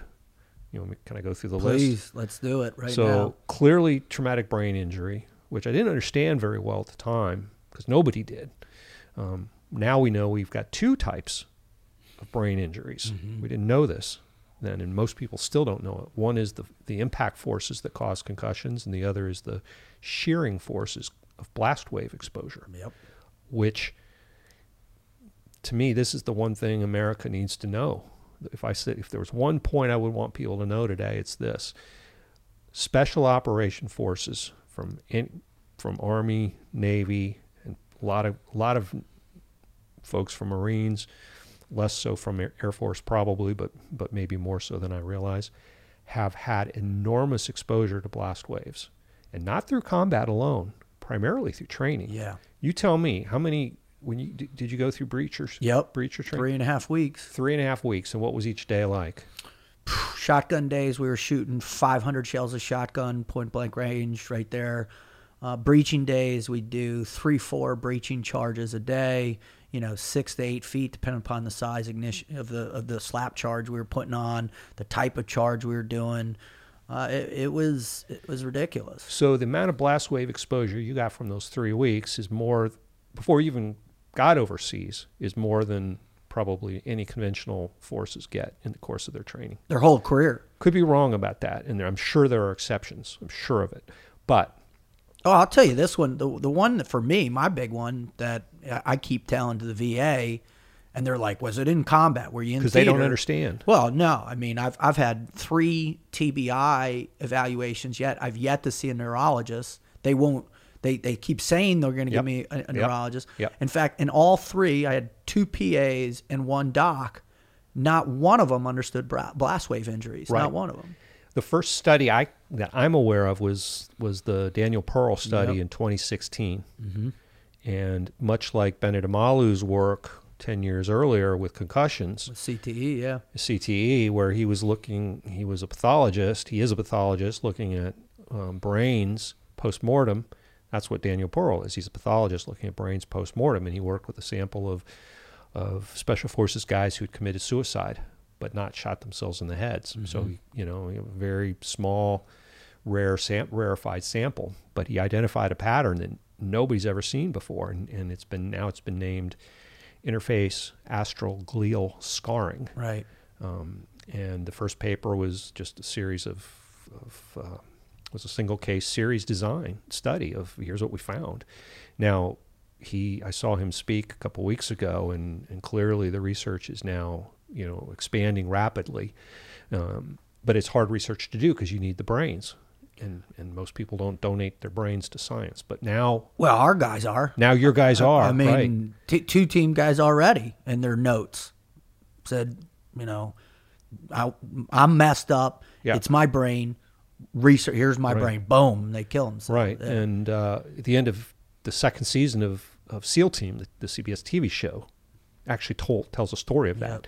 And that was that that that character who shot himself in the chest and left the message um, to to look at his brain. That's that's a that's probably primarily based on a real yeah. a real actual um, man. Um, maybe some comp- composite, you know, other people yeah. in there in terms of the symptoms and difficulties he was having. But we're just on the cusp, early stages of understanding this. So you go to the VA, they don't know what. Ah, and, and to go ask- back to that story I was telling you, you know, just and you you say with training and and you know, uh, I mean, I remember one day I was the RSO on a rocket range, and when I was SQT, and I had 42 students. Each student shot a law, an AT4, and two Carl Gustav rounds. Now you're only allowed to shoot two Carl Gustav rounds in a month, right? So here I am with 42 kids. So that's you, you know, you do the math. I can't do the math. I'm an artist, but that, that's a truckload, and that's like six hours on the range. And then Gold Team was out there. They gave me nine cases of RPGs, and these kids, I didn't want them to go to Afghanistan having never shot an RPG, so I get them the RPGs to shoot, and there's nine cases more. I literally could not think straight for like five days. Yeah. Right. And and and and I try and explain that to the doctors, and they're like, "Well, why did you do that? Why didn't you tell your boss or your commanding officer, hey, I can't do this?" And I look at her, I said, "Because there's a war, and these kids have to be able to do this, and it's my day, my job." And then it just flies right over their head. Well, because they don't know, and partly because I think there's just a there's an education gap. Yeah, Mm, massive. People don't know. mo- Most people, including clinicians at the VA, don't know the difference of what special operation forces do in training compared to conventional forces, and they don't know about the blast wave exposure research because it's so new. And so, what they typically do is they'll ask you a question like, "So, when you were in combat, were you ever knocked unconscious? Were you knocked unconscious? and how long?" How long? As if when you're unconscious, you're timing it. and and how big was the detonation? What was the blast? What was the size? Was it a two hundred pounds, five hundred pounds? What was Right. it? And it's just like, are you fucking kidding me? Yeah, those questions are impossible to answer for most people, and, and they don't even begin to touch on the amount of. Well, there's certain guys out there like my friend Pete Scobell, which TBI actually drove him out of his, you know, the out of the command, and and and when he went in and was complaining, they're like, you know, we, we don't have any data. So he went and did all the research himself, came up with a protocol, suggested, and he discovered every single dude at the command he he suspects has TBI, right, as well as every other tier one unit or, and most other, you know, if you have any combat. I mean, it's probably almost automatic if you if you if you do the training. Right, right, right away. Yeah. All right. So before before we go on, uh, do you have anything more on TBI? Well, yes and no. I was going to start on this whole list of things that I started to see.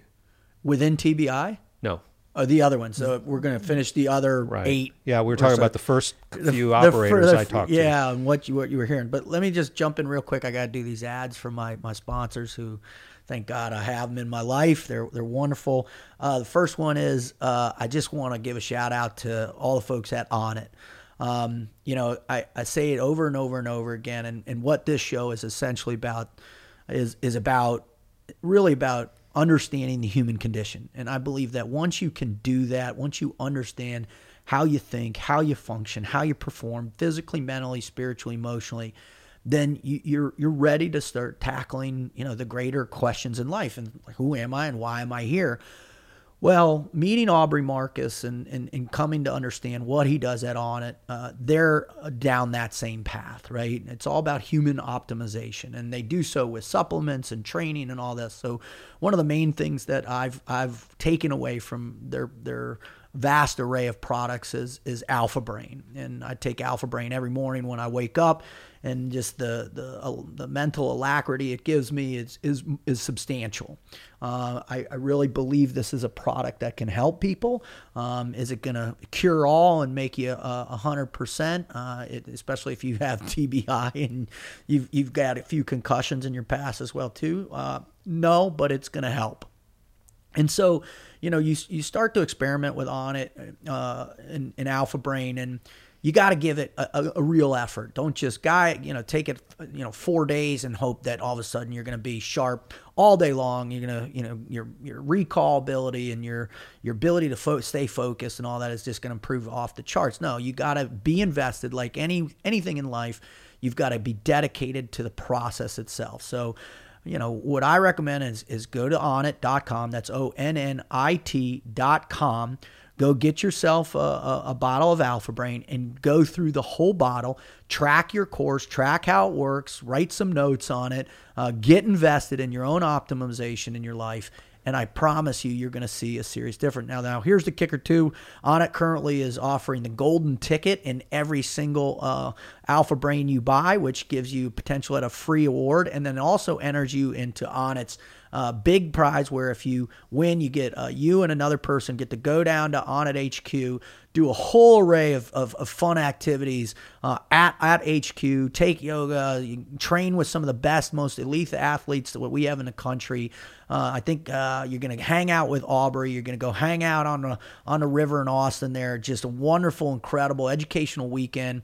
uh, and it'll also help you personally because I know Aubrey is is dedicated to helping people emotionally and spiritually as well too. That's another reason I'm digging on him, and we've become such good friends. So head over to onnit.com, o n n i t.com. Them Frog Logic sent you. Check out Alpha Brain. All right, the second one is Wise Company. Um, you know, for the better part of my adult life, I've been training and preparing for the worst possible situations you can be in as a human being, which is combat and war. Um, but I also recognize, having just gone through uh, Hurricane Dorian, that uh, that catastrophe that can ultimately change your life forever is is could happen tomorrow, next month. Um, you know, we could have wildfires, you could have power outages, uh, storms, uh, tornadoes, hurricanes. Hell, if you even want to go so far as, you know, who knows what happens. Maybe if uh, you're a firm believer the zombie apocalypse is coming, man, are you prepared for that? But more importantly, uh, is your family prepared? Uh, if you were to face a, a challenge where you there was no supermarket. You couldn't get resupplied. You didn't have, you know, you ate everything in your cupboard. How long could you actually last? But how long could you take care of your family? And that's why Wise Company is is the number one in, in food preparation uh, company out there, in my opinion, hands down. They have uh, many of their products have a shelf life of 25 plus years. Uh, their food tastes great. It's all freeze dried. Uh, I've been to the facility in Utah. It's a fantastic facility. They bring in great chefs to make sure the meals taste great. And I've had more than my fair share of shitty meals. Trust me, I've eaten more nasty MREs in horrible places that any one man should have to. Uh, and um, this food is great. They have great camping meals. If so, if you're just interested in gra- buying some great camping meals that you can cook on the, on the move while you're out on a weekend hike or a day hike, man, simple, easy to use. Um, but this company is legit, and, and, and, and I stand behind it fully, not only because it's an American made company, because they give you a 90 day uh, money back guarantee, because of the quality of taste, the shelf life, the packaging capability, but more importantly, it's the company and the level of product and the sophistication and the dedication they have to, to all of their customer base, man. And I'm telling you, all you got to do is go to wisefoodstorage.com. That's wisefoodstorage.com enter in your promo code FrogLogic and you get 25% off everything they have. Everything they have. So here's what you ought to do. Today, as soon as you let, done listening to this podcast, take a real hard look. Are you prepared? Is your family prepared for a, a national catastrophic emergency, a regional emergency, just emergency that, you know, whatever you might face? And and can you feed your family? Right? Can you feed your children? If the answer is no, go check them out. Buy one bucket, one thir- three day pack, or buy just some camping meals to test it out and see if you like the taste or you like the quality. And then once you do that, go back, get yourself a three month, six month supply, whatever you think you need. Go big, do the one year supply, never have to worry about it again for 25 years, right? Put in Frog Logic, 25% off all everything that you get. You can't beat that deal. It's a fantastic deal. That's wisefoodstorage.com. Promo code FrogLogic, 25% off. Hoo-yah hey, Wise Company. Be ready, be wise.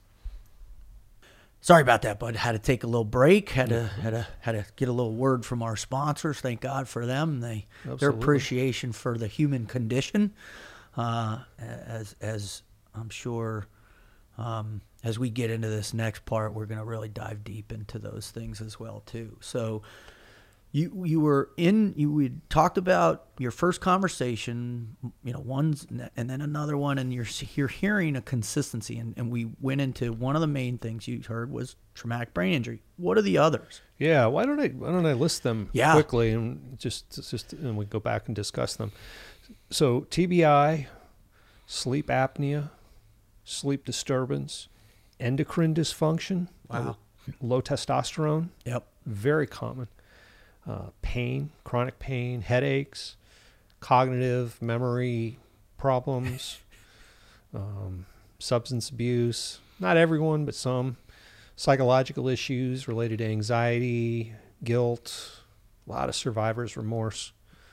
Uh, I, you know, not so much necessarily PTSD per se, but but really, bo- a lot of guys really bothered by missions they missed out on or the you know the guy that was oh, I was going to be on that that helo and it went down but you know my orders got changed at the last minute somebody was there instead of me those kinds of Yeah. existential uh, moments.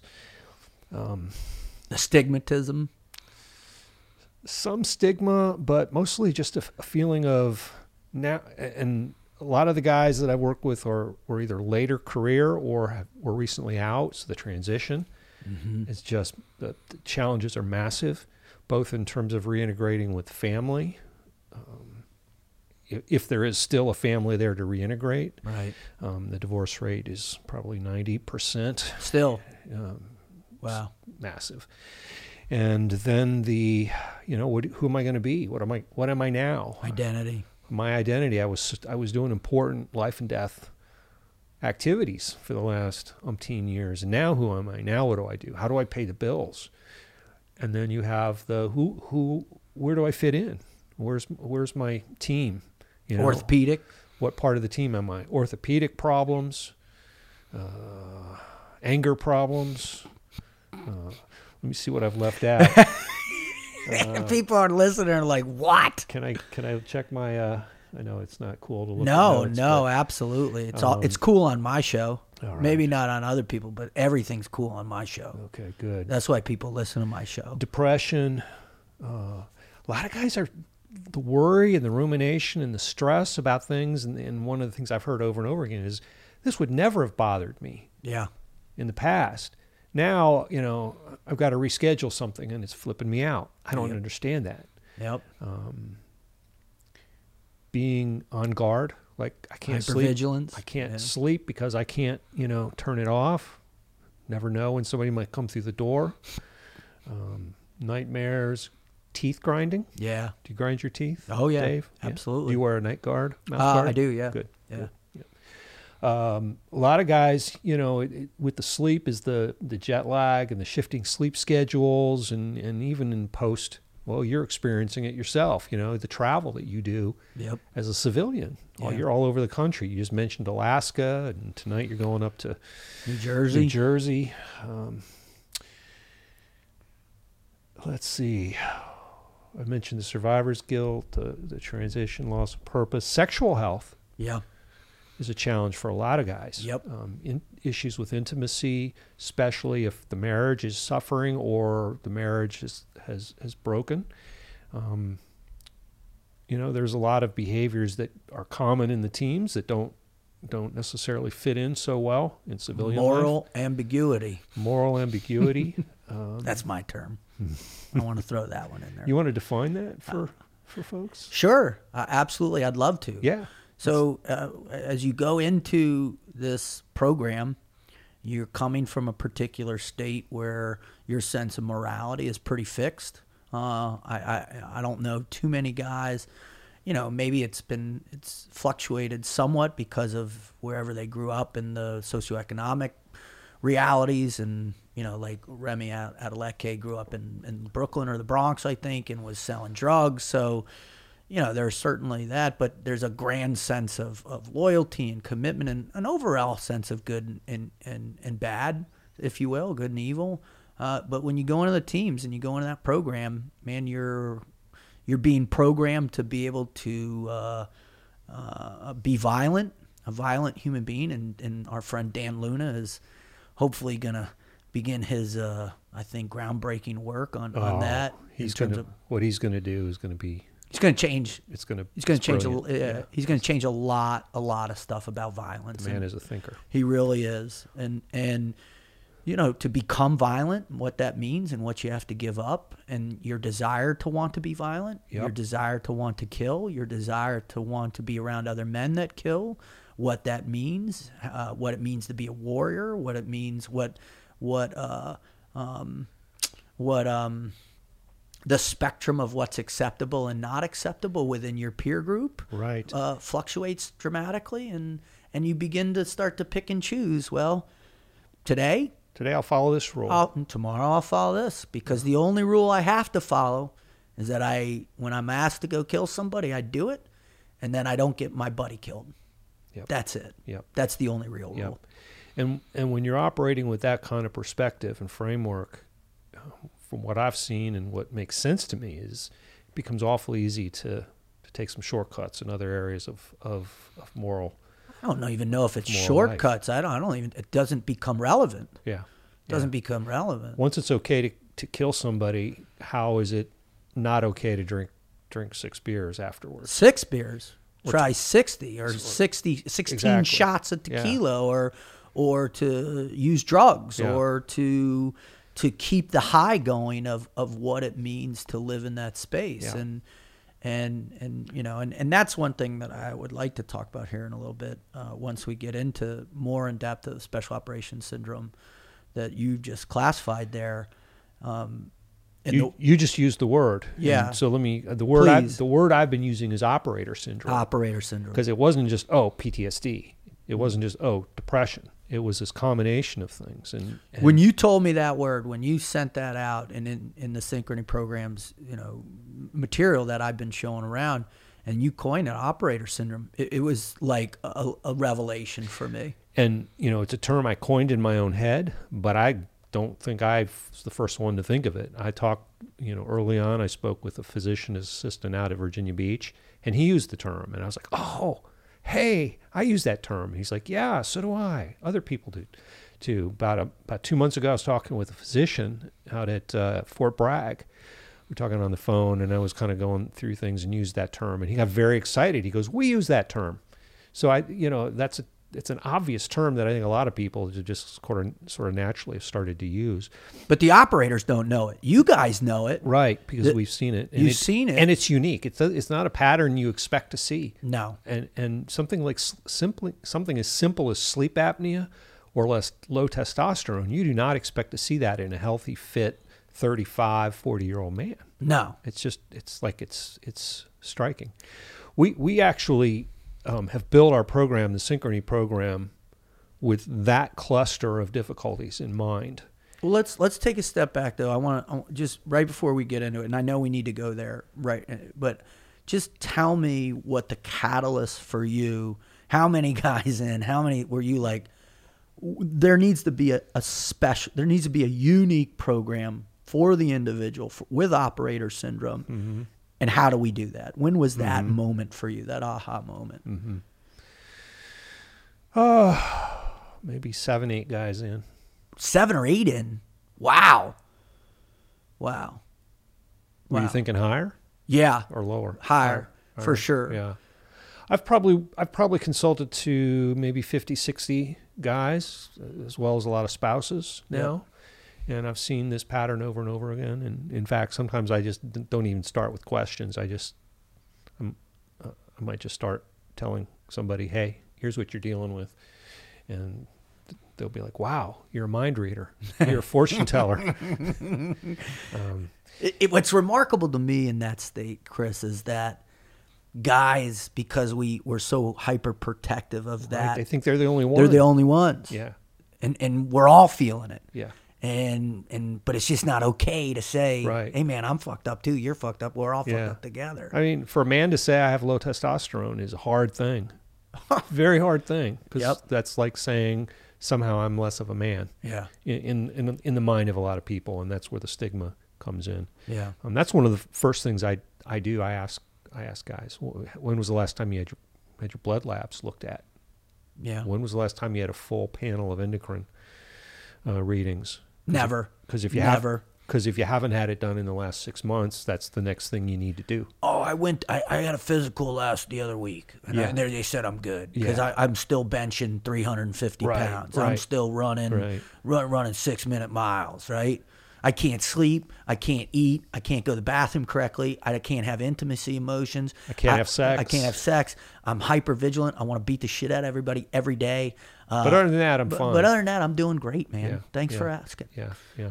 We actually, I've seen this now so many times. I've written up a, with some of my colleagues, um, including Morgan. We've written up a descriptive paper uh, that's just, uh, I think, is is about to be accepted at a Really. at a good at a nice psychiatry and medicine journal. It's a joint medicine psychiatry Wow. uh, journal. So the aha seven guys in, and then what what what precipitated you go? Well, how do we get these guys help? Because obviously you, with your experience in the VA, you knew they couldn't do it, and you, you you've been around. You'd ask enough questions. What what veterans charities out there can provide it or whatever. Right.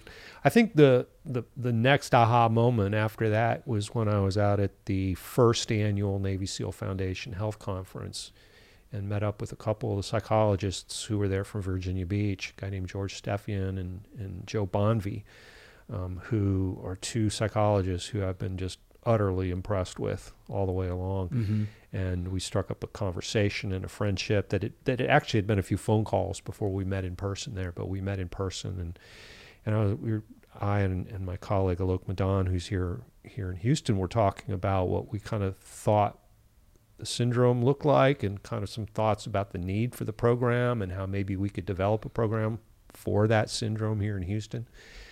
And Joe and George, they, you know, they they got very excited and they say, "Wow, we've been thinking the same way." We wrote a, a white paper that we floated up to the admiral, and for, describing the same kind of need for a program on the civilian side. Department of Defense now has a few programs, uh, the NICoE program, um, the National Intrepid Center of Excellence. Um, there's a few other programs around the country, but but they're hard to get into because they don't have enough spots. Right. They're only available to active duty, so veterans have have nothing. And Their diagnoses suck. well, there's some limitations in, in terms of how they roll out. I'm And- sorry. I just have too many friends that have gone through and you know, having friends that go up there that have been, you know, four, five, six combat deployments plus workups and NICoE says, No, you're fine. Yeah, and they don't do much treatment. It's here. It's like you go there for a few weeks, and then they send you home with a list of problems, maybe, and good luck Yeah. getting finding a way to treat those problems. So, they some guys have had some good experiences there, but um, yeah. So we we want to be uh, we that's a that's a there's a huge gap in the in the treatment healthcare needs for for your community, and we I think we're facing uh, a wave of retirements from special forces that started a few years ago. Well, what? Wait till the 9/11 babies graduate and and or, or retire. I, and you and I were talking last night at dinner, man. This is going to go all the way into 2027 Yeah. because when you look at the, I mean, we Wait, were- which which going to twenty twenty seven? the the wave of retirements of, of, retirements. combat veterans, long lasting combat veterans, right? Because if you came in, if you went through BUD/S in 07, you finish, you know, by 2009, you get you do a workup, you're in combat 2010, do another workup, you're in combat 2012, and then it starts tapering off, right? And that Yeah. was kind of the last big wave. But I mean, I mean, Unless unless Unless you're we- at unless- tier one level, or unless we have another boom going on in the world, which could happen tomorrow. Could happen. Lebanon's breaking out right now. Don't even get me started on Yeah. all that. But so you you see this, and and when did you realize that in the civilian world, in the charity based place, that the the, the capabilities were just utterly deficient? Well, I don't know. I just I don't you know, when it came time to refer people to a program, I just didn't know where to refer people. Yeah.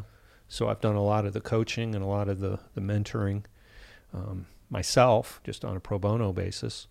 There's not there's just not good places to refer Nothing, to, yeah. and so you know then it came down to well, shoot, if there's no place to send, no place that's really going to be appropriate and and aware, because that's the other thing. I mean, there there's certainly plenty of great health programs around the country, but they're not specialized, and I And I- they certainly don't hit all of these things. and they wouldn't understand. And Yeah. so having that contextualized understanding of what special forces are, what it means, what what what the guys and the and the wives go through and the families. So how, putting all that together, we were just like, you know, shoot, we need to we there isn't anything. We need to create one. So we've we've done that here at Houston Methodist Hospital and here in, in town.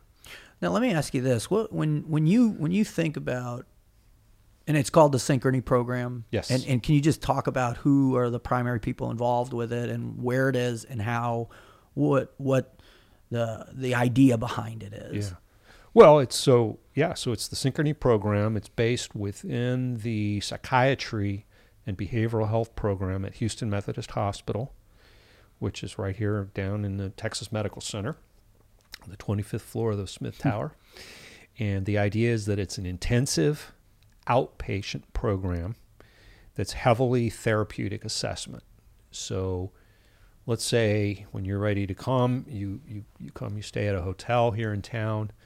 Um, we actually have a nonprofit partnership uh, with some with some former Navy folks. Um, the Quick Reaction Foundation, headed by Clayton Hagerman and, and Garrett Golden, was was was a founder of that program with them. So they're they're local program set up to help special forces, all branches, mm-hmm. and they will pay travel and lodging and meals for for folks while they're coming through our program. So the program itself is intensive outpatient, meaning about 40 hours a week. Wow. And you might come for a week, you might come for two weeks, you might be here for a month or, or more. The idea is we're gonna we're gonna evaluate everything, every domain that I just described to you as best we can. We're gonna do neuroimaging of the brain. We're gonna do genetic testing to, to, to help us understand what medications are best. We're going to do neurocognitive assessment based, you know, performance based assessment so we can so we can understand your strengths and weaknesses. We're good. In terms of memory, um, intellectual functioning, um, a value of that is it sets a, um, a baseline for the for for future. So if there's changes, we can know about it. We're going to do full panel of endocrine panels, of course, sleep, sleep assessment, um, all the psychological, psychiatric assessments that, that make sense. Um, we're, we're looking at um, pain, and we're developing, uh, um, we're looking at family functioning, we're looking at, at life and transition, life roles and transition. So, kind of the whole package that is operator syndrome, we're going to we're going to evaluate every domain of it. And it won't manifest the same for everybody, obviously. Yeah. Um, but we're going to begin to address each of those um, those issues as soon as we identify it. So let's say on day two, we get your blood panels back, and your your one of your thyroid is out of range. We're going to address that right away. That we're going to start addressing that. Mm-hmm. Um, we might even have a plan before you arrive because we do an extensive medical records review. Right We'll probably advise you on some things you should do before you arrive, like get your get your blood labs done in advance. So that from day one we have those we have mm-hmm. those available, and we're we're going to put together a plan, develop a plan over the course of one to four weeks that's specific to you and your needs and, and your family. Um, your wife will be invited to join for parts of this if you have a wife or your girlfriend or your significant other. Um, if you have children and they, they need a treatment, we're actually partnered, affiliated with the University of Texas program that I mentioned mm-hmm. earlier, the Trauma and Resilience Center at UT. So they treat children there. Wow. Um, they do outpatient therapy for spouses. So we've got a, a nice um, relationship there to refer back and forth. If somebody comes in from out of town, which we expect most of our most of the, most of the folks that come through the program will be from out of town. We'll work to develop a plan and find resources and identify those resources in your home community, mm-hmm.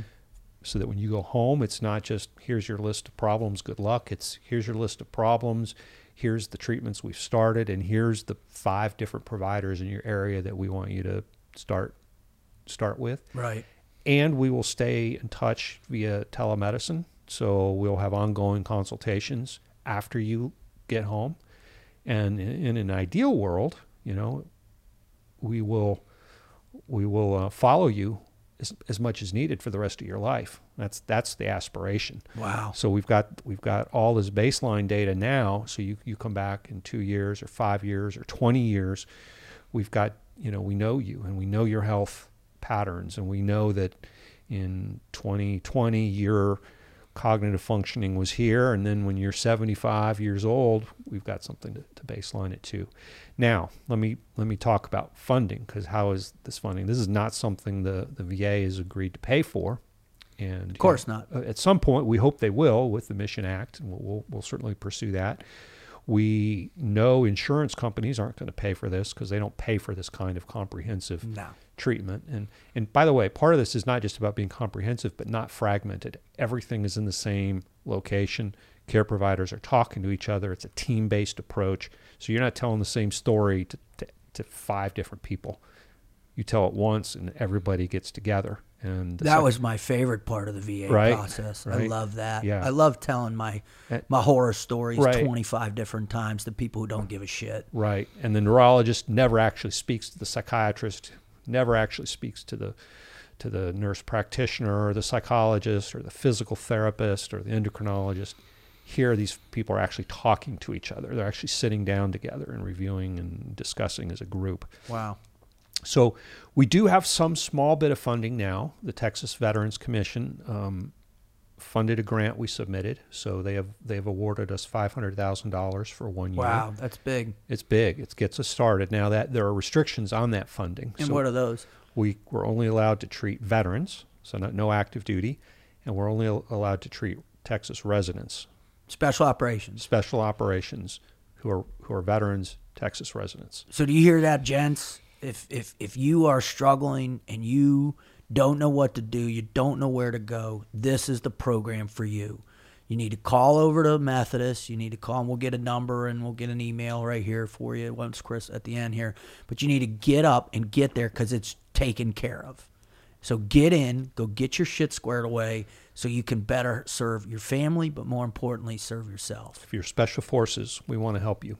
Now, right now, our funding only covers Texas residents, Right. But our aspiration and our intention is to raise funding at the so that we can serve Everybody. everybody all from all over the country. And this is just this is not only special operations in in all the major branches, but it's also the CIA. We're talking about uh, other units too. and Correct. If you, Other special mission units, yeah. right? We have we're, we're defining it pretty broadly, and we want to include the intelligence community because the even the VA doesn't serve them at all. at all. They're not Yeah. eligible. No. So there's not even any kind of program for them, and most of the nonprofit organizations don't think about about the the, the, The shadow warriors Yeah, out there. Yeah, yeah, yeah, it's a shame. Right. So, so we're we're just getting started. Um, uh, of course, a lot a lot's going to depend on our ability to attract funding and and to, and to build from there. Uh, but we're we're remaining optimistic. Well, I, I can tell you, and i my listeners, you know, I I had one of my best friends hit crisis uh, last year, Mm-hmm. um, and this is a guy that I don't even I don't want to. Let me just put it this way: this is one of the most exceptional human beings I've ever met in my entire life. Legendary. Legendary And his dedicated service to his country for 27 years in the SEAL teams uh, is um, miraculous. Uh, and in his crisis, he didn't know where to go. He didn't have any options. Uh, and I was able to call Chris and say, "Hey, if I- if I can get the money, can you take him immediately?" He said, "Absolutely." I went out. I got a private donor for him, and we got him there and saved his life. And it and it was rapid too. It wasn't delayed. It wasn't anything. It was it happened immediately, and the change that you and I have seen in him uh, is nothing short of miraculous, uh, and has given him a new purpose in life. And I just can't say enough about the, the program and the people that are involved in this. And, and you know, and that's why I it's, um, you know, I've worked with a lot of different charities uh, over the years, and and some great ones, man, and. Um, but this is the one you know after for me it all changed when when my my mentor in the teams bruce cunningham died Mm-hmm. um, and it was a result of drinking himself to death I remember that. yeah and for me you know here's another guy you know also 28 years in the teams working for the agency as well too and how does a guy that influenced so many and was such a great operator and such a great frogman how does he hit a point where he, he feels his only escape is to drink himself to death which is not easy so literally commit suicide through alcohol um, on top of all the other problems he was dealing with. And, and for for me, that's when I realized because I you know we did several interventions on him. We did two big ones. We got him in the VA, and with 14 days, he walked out. Went to one meeting with some you know kid social worker who had no idea what a Navy SEAL was, and never went back, and and ultimately killed. And And that for me was the wake up call. That for me was the moment where I'm like, all right, there's a lot of good people trying to do good things, but they're, they, they don't have the capacity to cover all of it in one focused way that makes a difference. And, and it hasn't slowed down. It's intensified. The suicides. Uh, just lost another close friend of mine, Gabe, recently overdosed about two months ago. Uh, tragically, uh, was a, a, part of uh, uh, the platoons during Red Wing. Uh, suffered from some very substantial survivor's guilt and could never shake that. And I'm just thinking to myself, man, had this program, you know, been totally up and running, could we got him in and changed his life, which I believe it could have. But I, I can't imagine how many in your your guys' estimation, how many how many guys are out there, or even women who served in special operations, how many how many people are out there in crisis right now? Do you think? You know what? I have no way of knowing that. Yeah. I don't think anybody does. Let's flip the question this way: What pers- What are the numbers of special forces? That are out there so separated from the service now? Oh, I don't know. No, does anybody? I don't. I've never seen it. I've never seen the the, Yeah. data. Yeah. I mean, that's something that should have been at the naval special warfare thing you, went to just went to. I'm gonna. I'm gonna. the numbers from not only those numbers should be there, but the numbers of how many special operations suicides have this past year. I just saw a stat that that said uh, uh, five. We've lost 541 so far this year alone. 60,000 in the last 10 years. Not all special operations people, and probably a lot of Vietnam vets and stuff like. I understand that most you're talking about veterans. veterans right. but I'm talking about special operations. And you know, at that you go to that conference, it, it drives me nuts. The whole focus is on suicide. You know, and I understand, man. There's a lot of good things that they put out, like you said. But man, in my in my estimation, I think it's bullshit, Chris, that you have a function like this, and they're not saying giving hard data numbers on how many guys are killing themselves. It's possible nobody knows. Wow, I never thought about that. It's possible nobody knows. I don't know how many special operation forces personnel there are spread around the country who are, you know, no longer in the service, but I'm going to guess it's somewhere between 30 and 50,000. Could be. So we're not talking about I mean, we are talking about a niche group, but we're not talking about a super small niche group. Right. And especially a group that, you know, has taken the majority of the workload for the last 18, 19 years. Uh, You know, The brunt of combat. the brunt absolutely. of combat, Yeah. hands down. I Yeah. mean, when you have guys at the tier one units that have what that master sergeant that died a couple of years ago in Syria had tw- it was his 29th deployment at Delta. You know, you've got guys over at Dam Neck right now that have 22, 23, 25. There are guys that I know over at the agency that have 30 plus deployments. And that doesn't even account for the number of missions within each deployment No, where you're going out 3 or 4 or 5 times a week. 600, 700 combat missions. Imagine what I- that does. I know some with over a thousand. A thousand combat missions. Yeah, Think about what that does Right. to the human body, Right. the human mind. right. And that and there's no definitive program in place. Well, there is now, Synchrony, for those guys to to to deprogram. Right. It's kind of amazing when you put it in those terms. Well, the the, Yeah. the one I give because I'm you know I, I'm speaking around the country all the time. People like, you know, "Rut, what do you think about the suicide? What do you think about the VA? And you know, what's the solution? And I tell them, I say, listen, if you have an operator that you teach that you teach to walk a thousand miles into the woods, how the hell is that guy getting out? We got to teach him to walk out too. Right. And there is no separation program in, in the service because that's not their job. Their job is to make killers and war fighters, and that's what they do. They do very well, and they've done great, but Right. it's not their job. So whose job is it to teach us to walk out of the woods? And it could be the VA at some point, but the VA's not there yet. And then the question is, does does the VA embrace that as a as a mission? And I'm going to tell you, this this may surprise you. It may surprise your listeners. But one of the one of the pushbacks that we've gotten um, heavily is, um, in fact, we- we've gotten it from some potential donors. We've gotten it from some of the leaders in the in the system, and um, even from some of the folks that you know had had been heavily involved in running NICoE. what they said is, "What do you mean you're starting a program for special operation forces? That's not fair. That's not justice. We need to have programs for all veterans." So we've made we've come back and we always make the argument, wait a minute. Yes, we should have programs for all veterans. Yes, we should serve everybody who served. Yes, we need to take care of all veterans, but some veterans have unique needs. Oh, I, it's A- it's and we need to have programs that address those unique needs. Well, It's- many of these freaking programs won't even let you go in if you have any any semblance of alcoholism, functional alcoholism, drug addiction.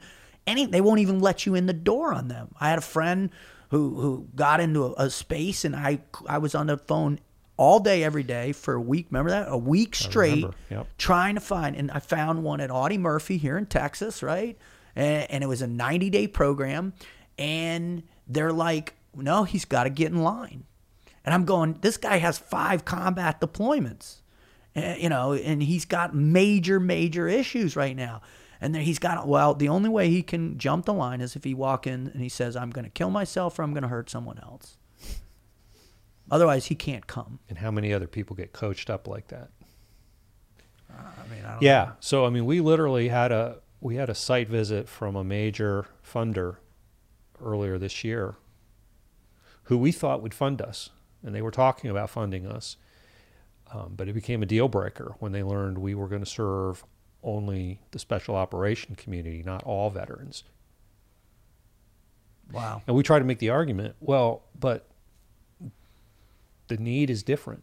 The context is different. The dose of damage is different. The dose of damage alone, The dose of damage alone. alone. And that's really all it's about.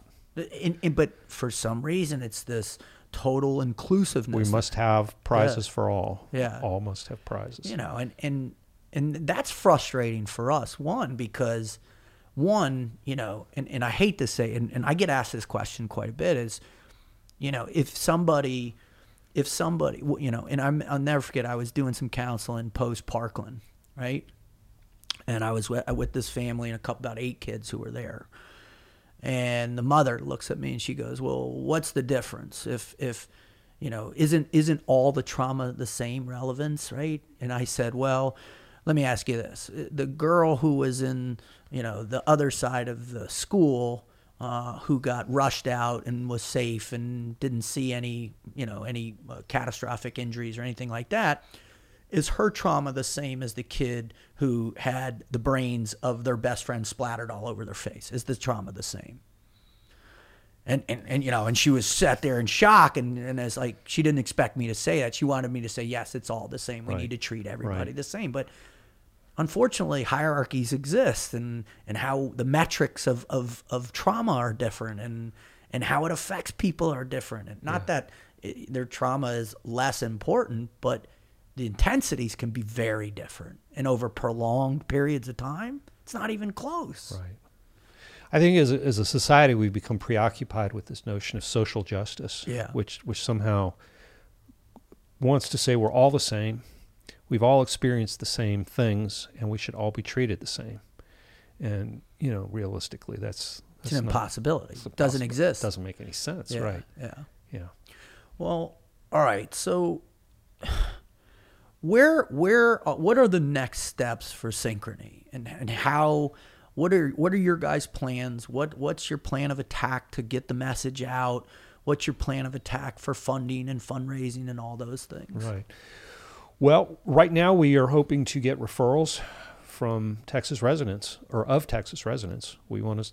We, we've got capacity and we've got funding to treat guys right now.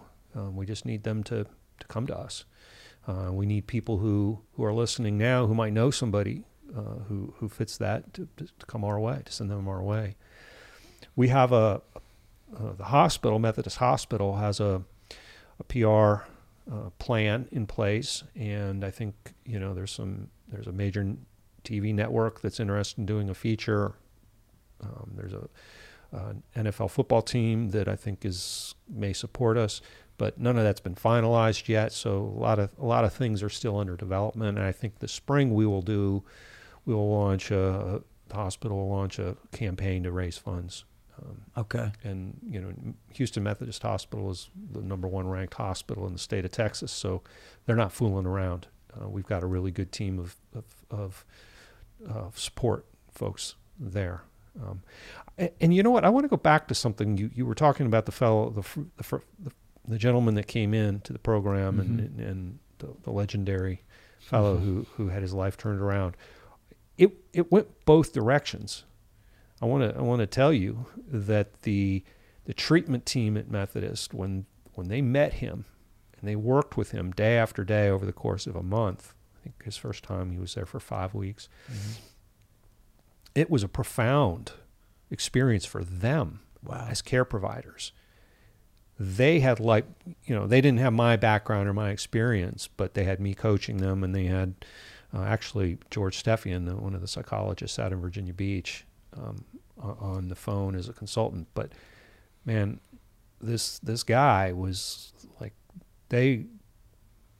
I, I can't even find the words. Yeah, they, right. They, they you know they're they're all in now they're like we want to do more of this this is what we want to do this was an incredible experience for us to have the honor and privilege to work with this with this gentleman and the changes that they saw in him relative to where he was when he started you know were were, were, profound as were his you know some of the issues and, and things he came in the door with in terms of just like they'd never met anybody who'd done the things he'd done seen the things he'd seen and, and still comported himself with the uh, um, in the manner that he did And and I think that's an important thing, you know, is people have to recognize that, you know, the, you have so many of these individuals that have have have sacrificed so much for so long.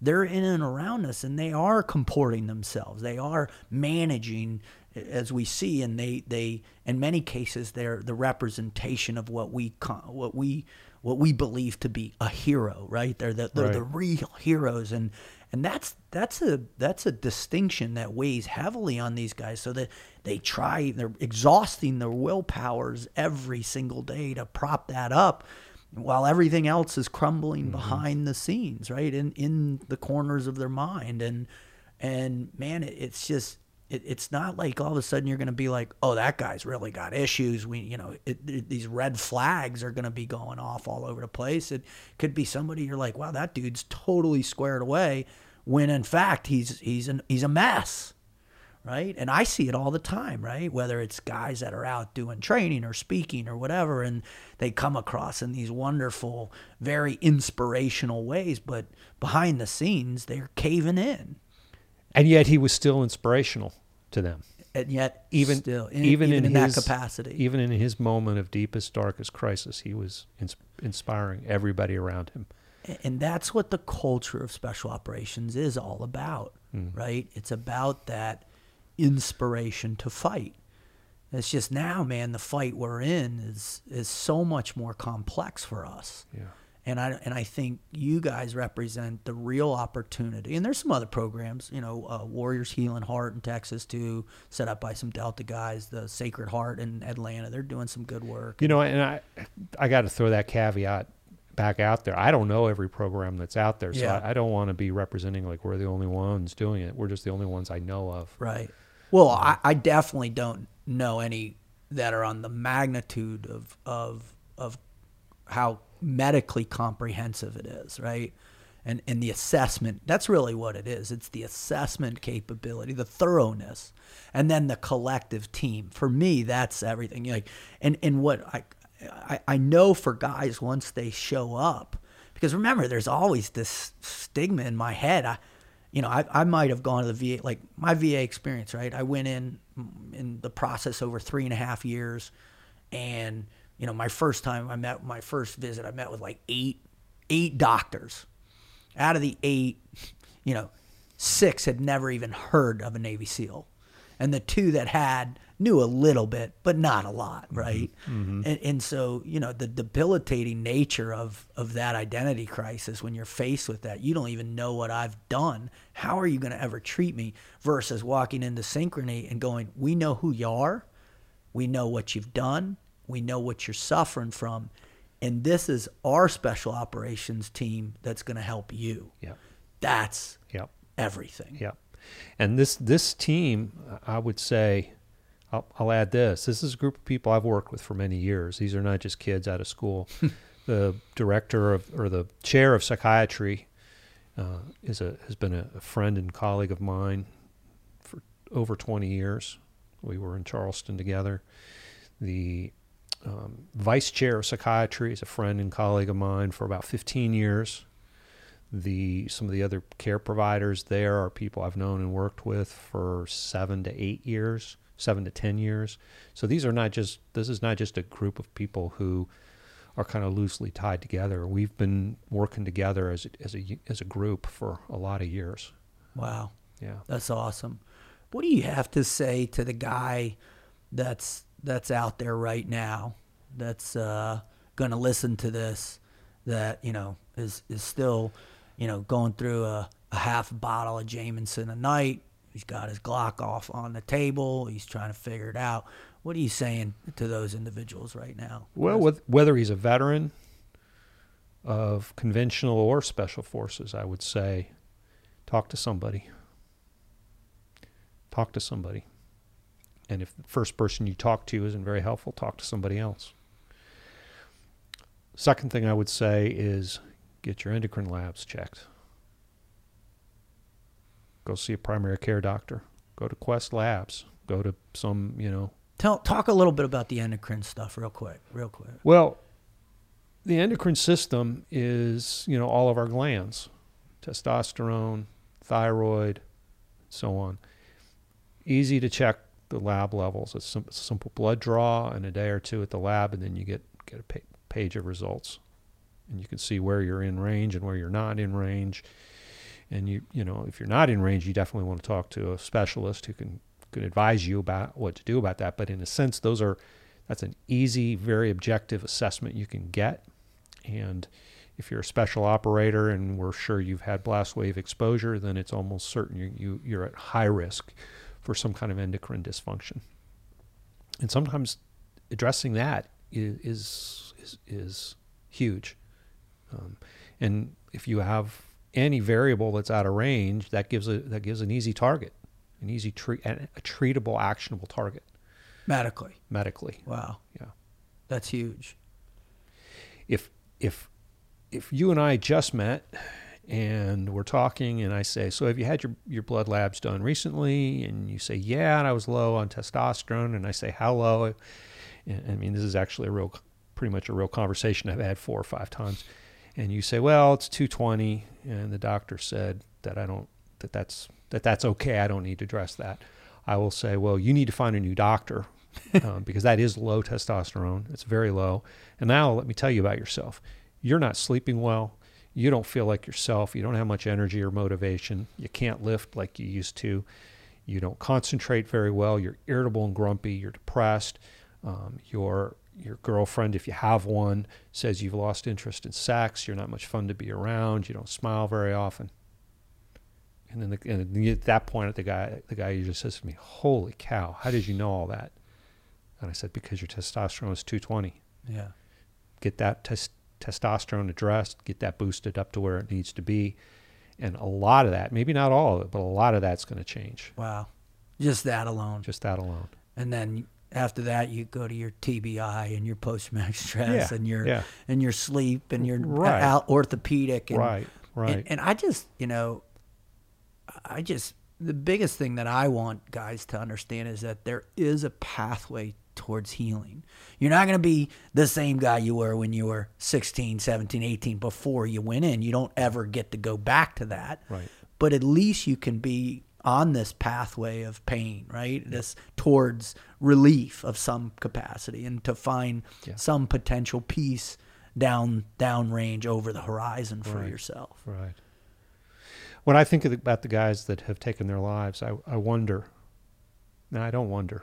I believe that if they could have found somebody to talk to who, who, who knows what we're just talking about, whether it's care providers or other unit guys, um, that if they just could have found that piece of hope to kind of grab onto, Amen. they could have begun a process that would have taken them to a point of hope and recovery. Wow. Well, I tell you what we'll do.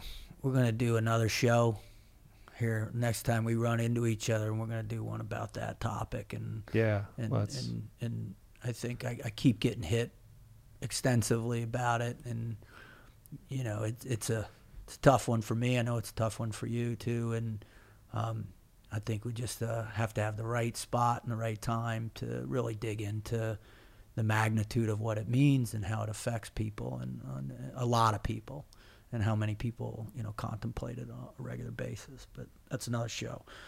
All right, how do people discover the Synchrony program? What do they do, Chris? Where do they go? Who do they contact? well, probably the easiest thing to do is to give me a call. Wow. All right, um, just go to the website or go to Methodist. Contact your number at Methodist. Right now, we don't have a website. It's just get, it's just going to be it's just going up in the next few weeks. So Okay. It's not even there yet. But it'll be up in the next couple next weeks. couple of weeks, Houston Methodist Hospital. Uh, alternatively, you could give me a call on my personal number. No, no, no, no, no, no, no. Uh-uh. I'm sorry, sorry, listeners, you're not going to get that privilege. Uh, he, you, when when he says he's serving a lot of people, he's an understatement. He's saving lives of a, a lot of human beings, and he's already inundated. No, no, no. Uh, so what we're going to do is you, contact Methodist, right, and and leave a message on Methodist, or or they can. You have a, a, a line there. Yeah, there's a line there. So Houston Methodist Hospital, uh, behavioral health. Uh, let me see if you give me just a moment. I No can- worries. I can find Yeah. that number.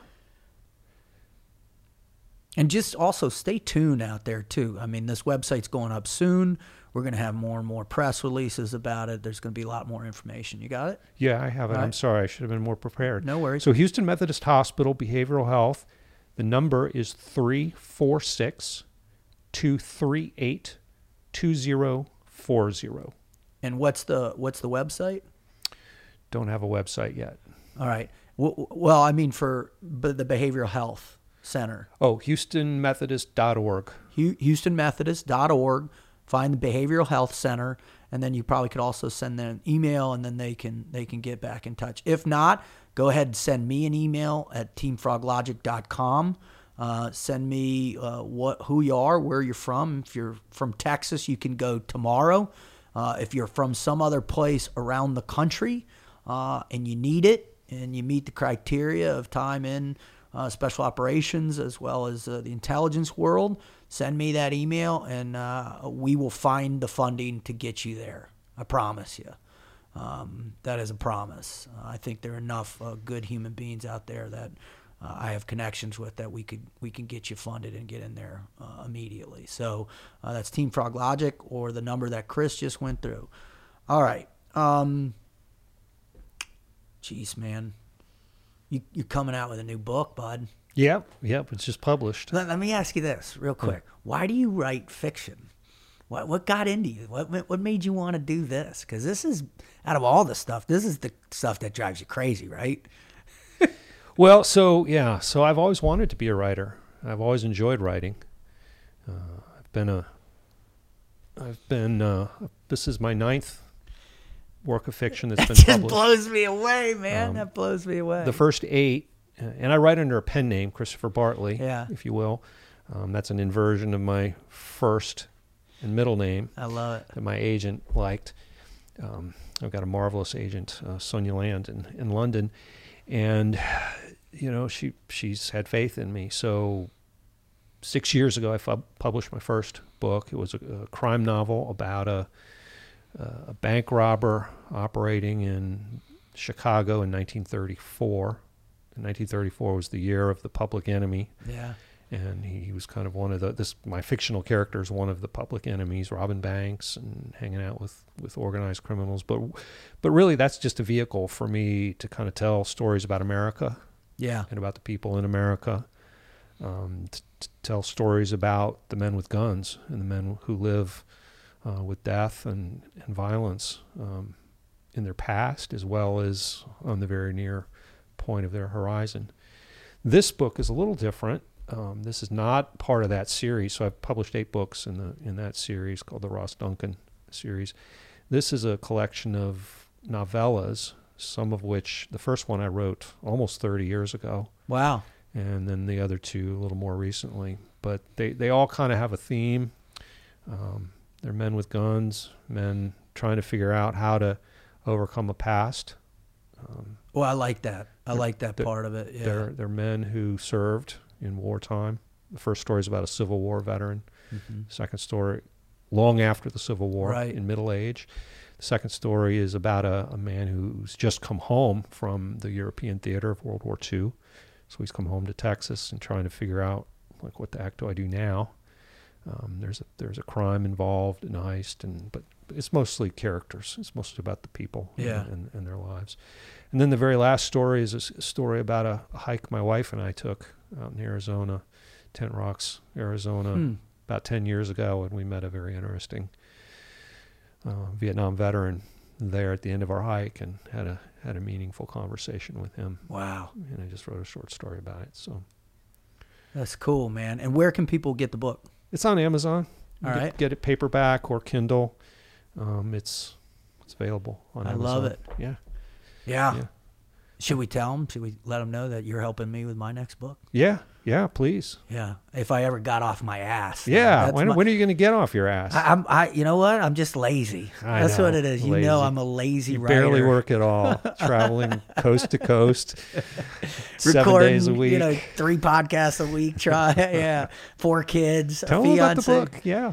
Well, it, it everybody knows that I have a book out in the first of the Frog Logic Field Manuals for Adults, and it's Forging Self Confidence. And my next book will be called, you know, Living Team Life or just Team Life. And and what's been awesome is, you know, developing my very close personal relationship with Chris. Uh, I I figured, oh, what a great opportunity with his writing prowess and your expertise of of uh, human psychology.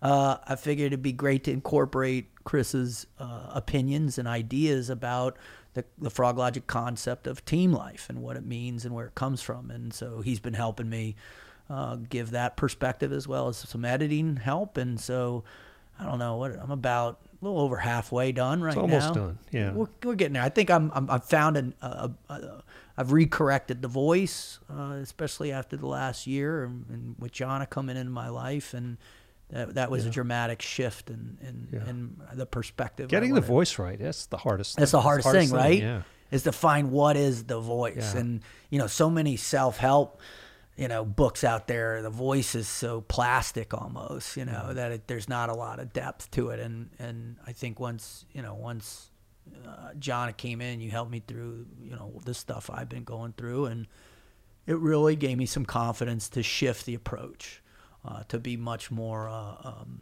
emotionally available, and, and to dig into that concept. of- It's been yeah. a lot of fun. Yeah, I've re- man. really enjoyed working. Yeah, yeah. So I, I think next time I come out to Hawaii for a writing trip, uh, Yeah. John is going to have to Writers come retreat. Writers retreat. That's Yeah. right. That's right. Awesome.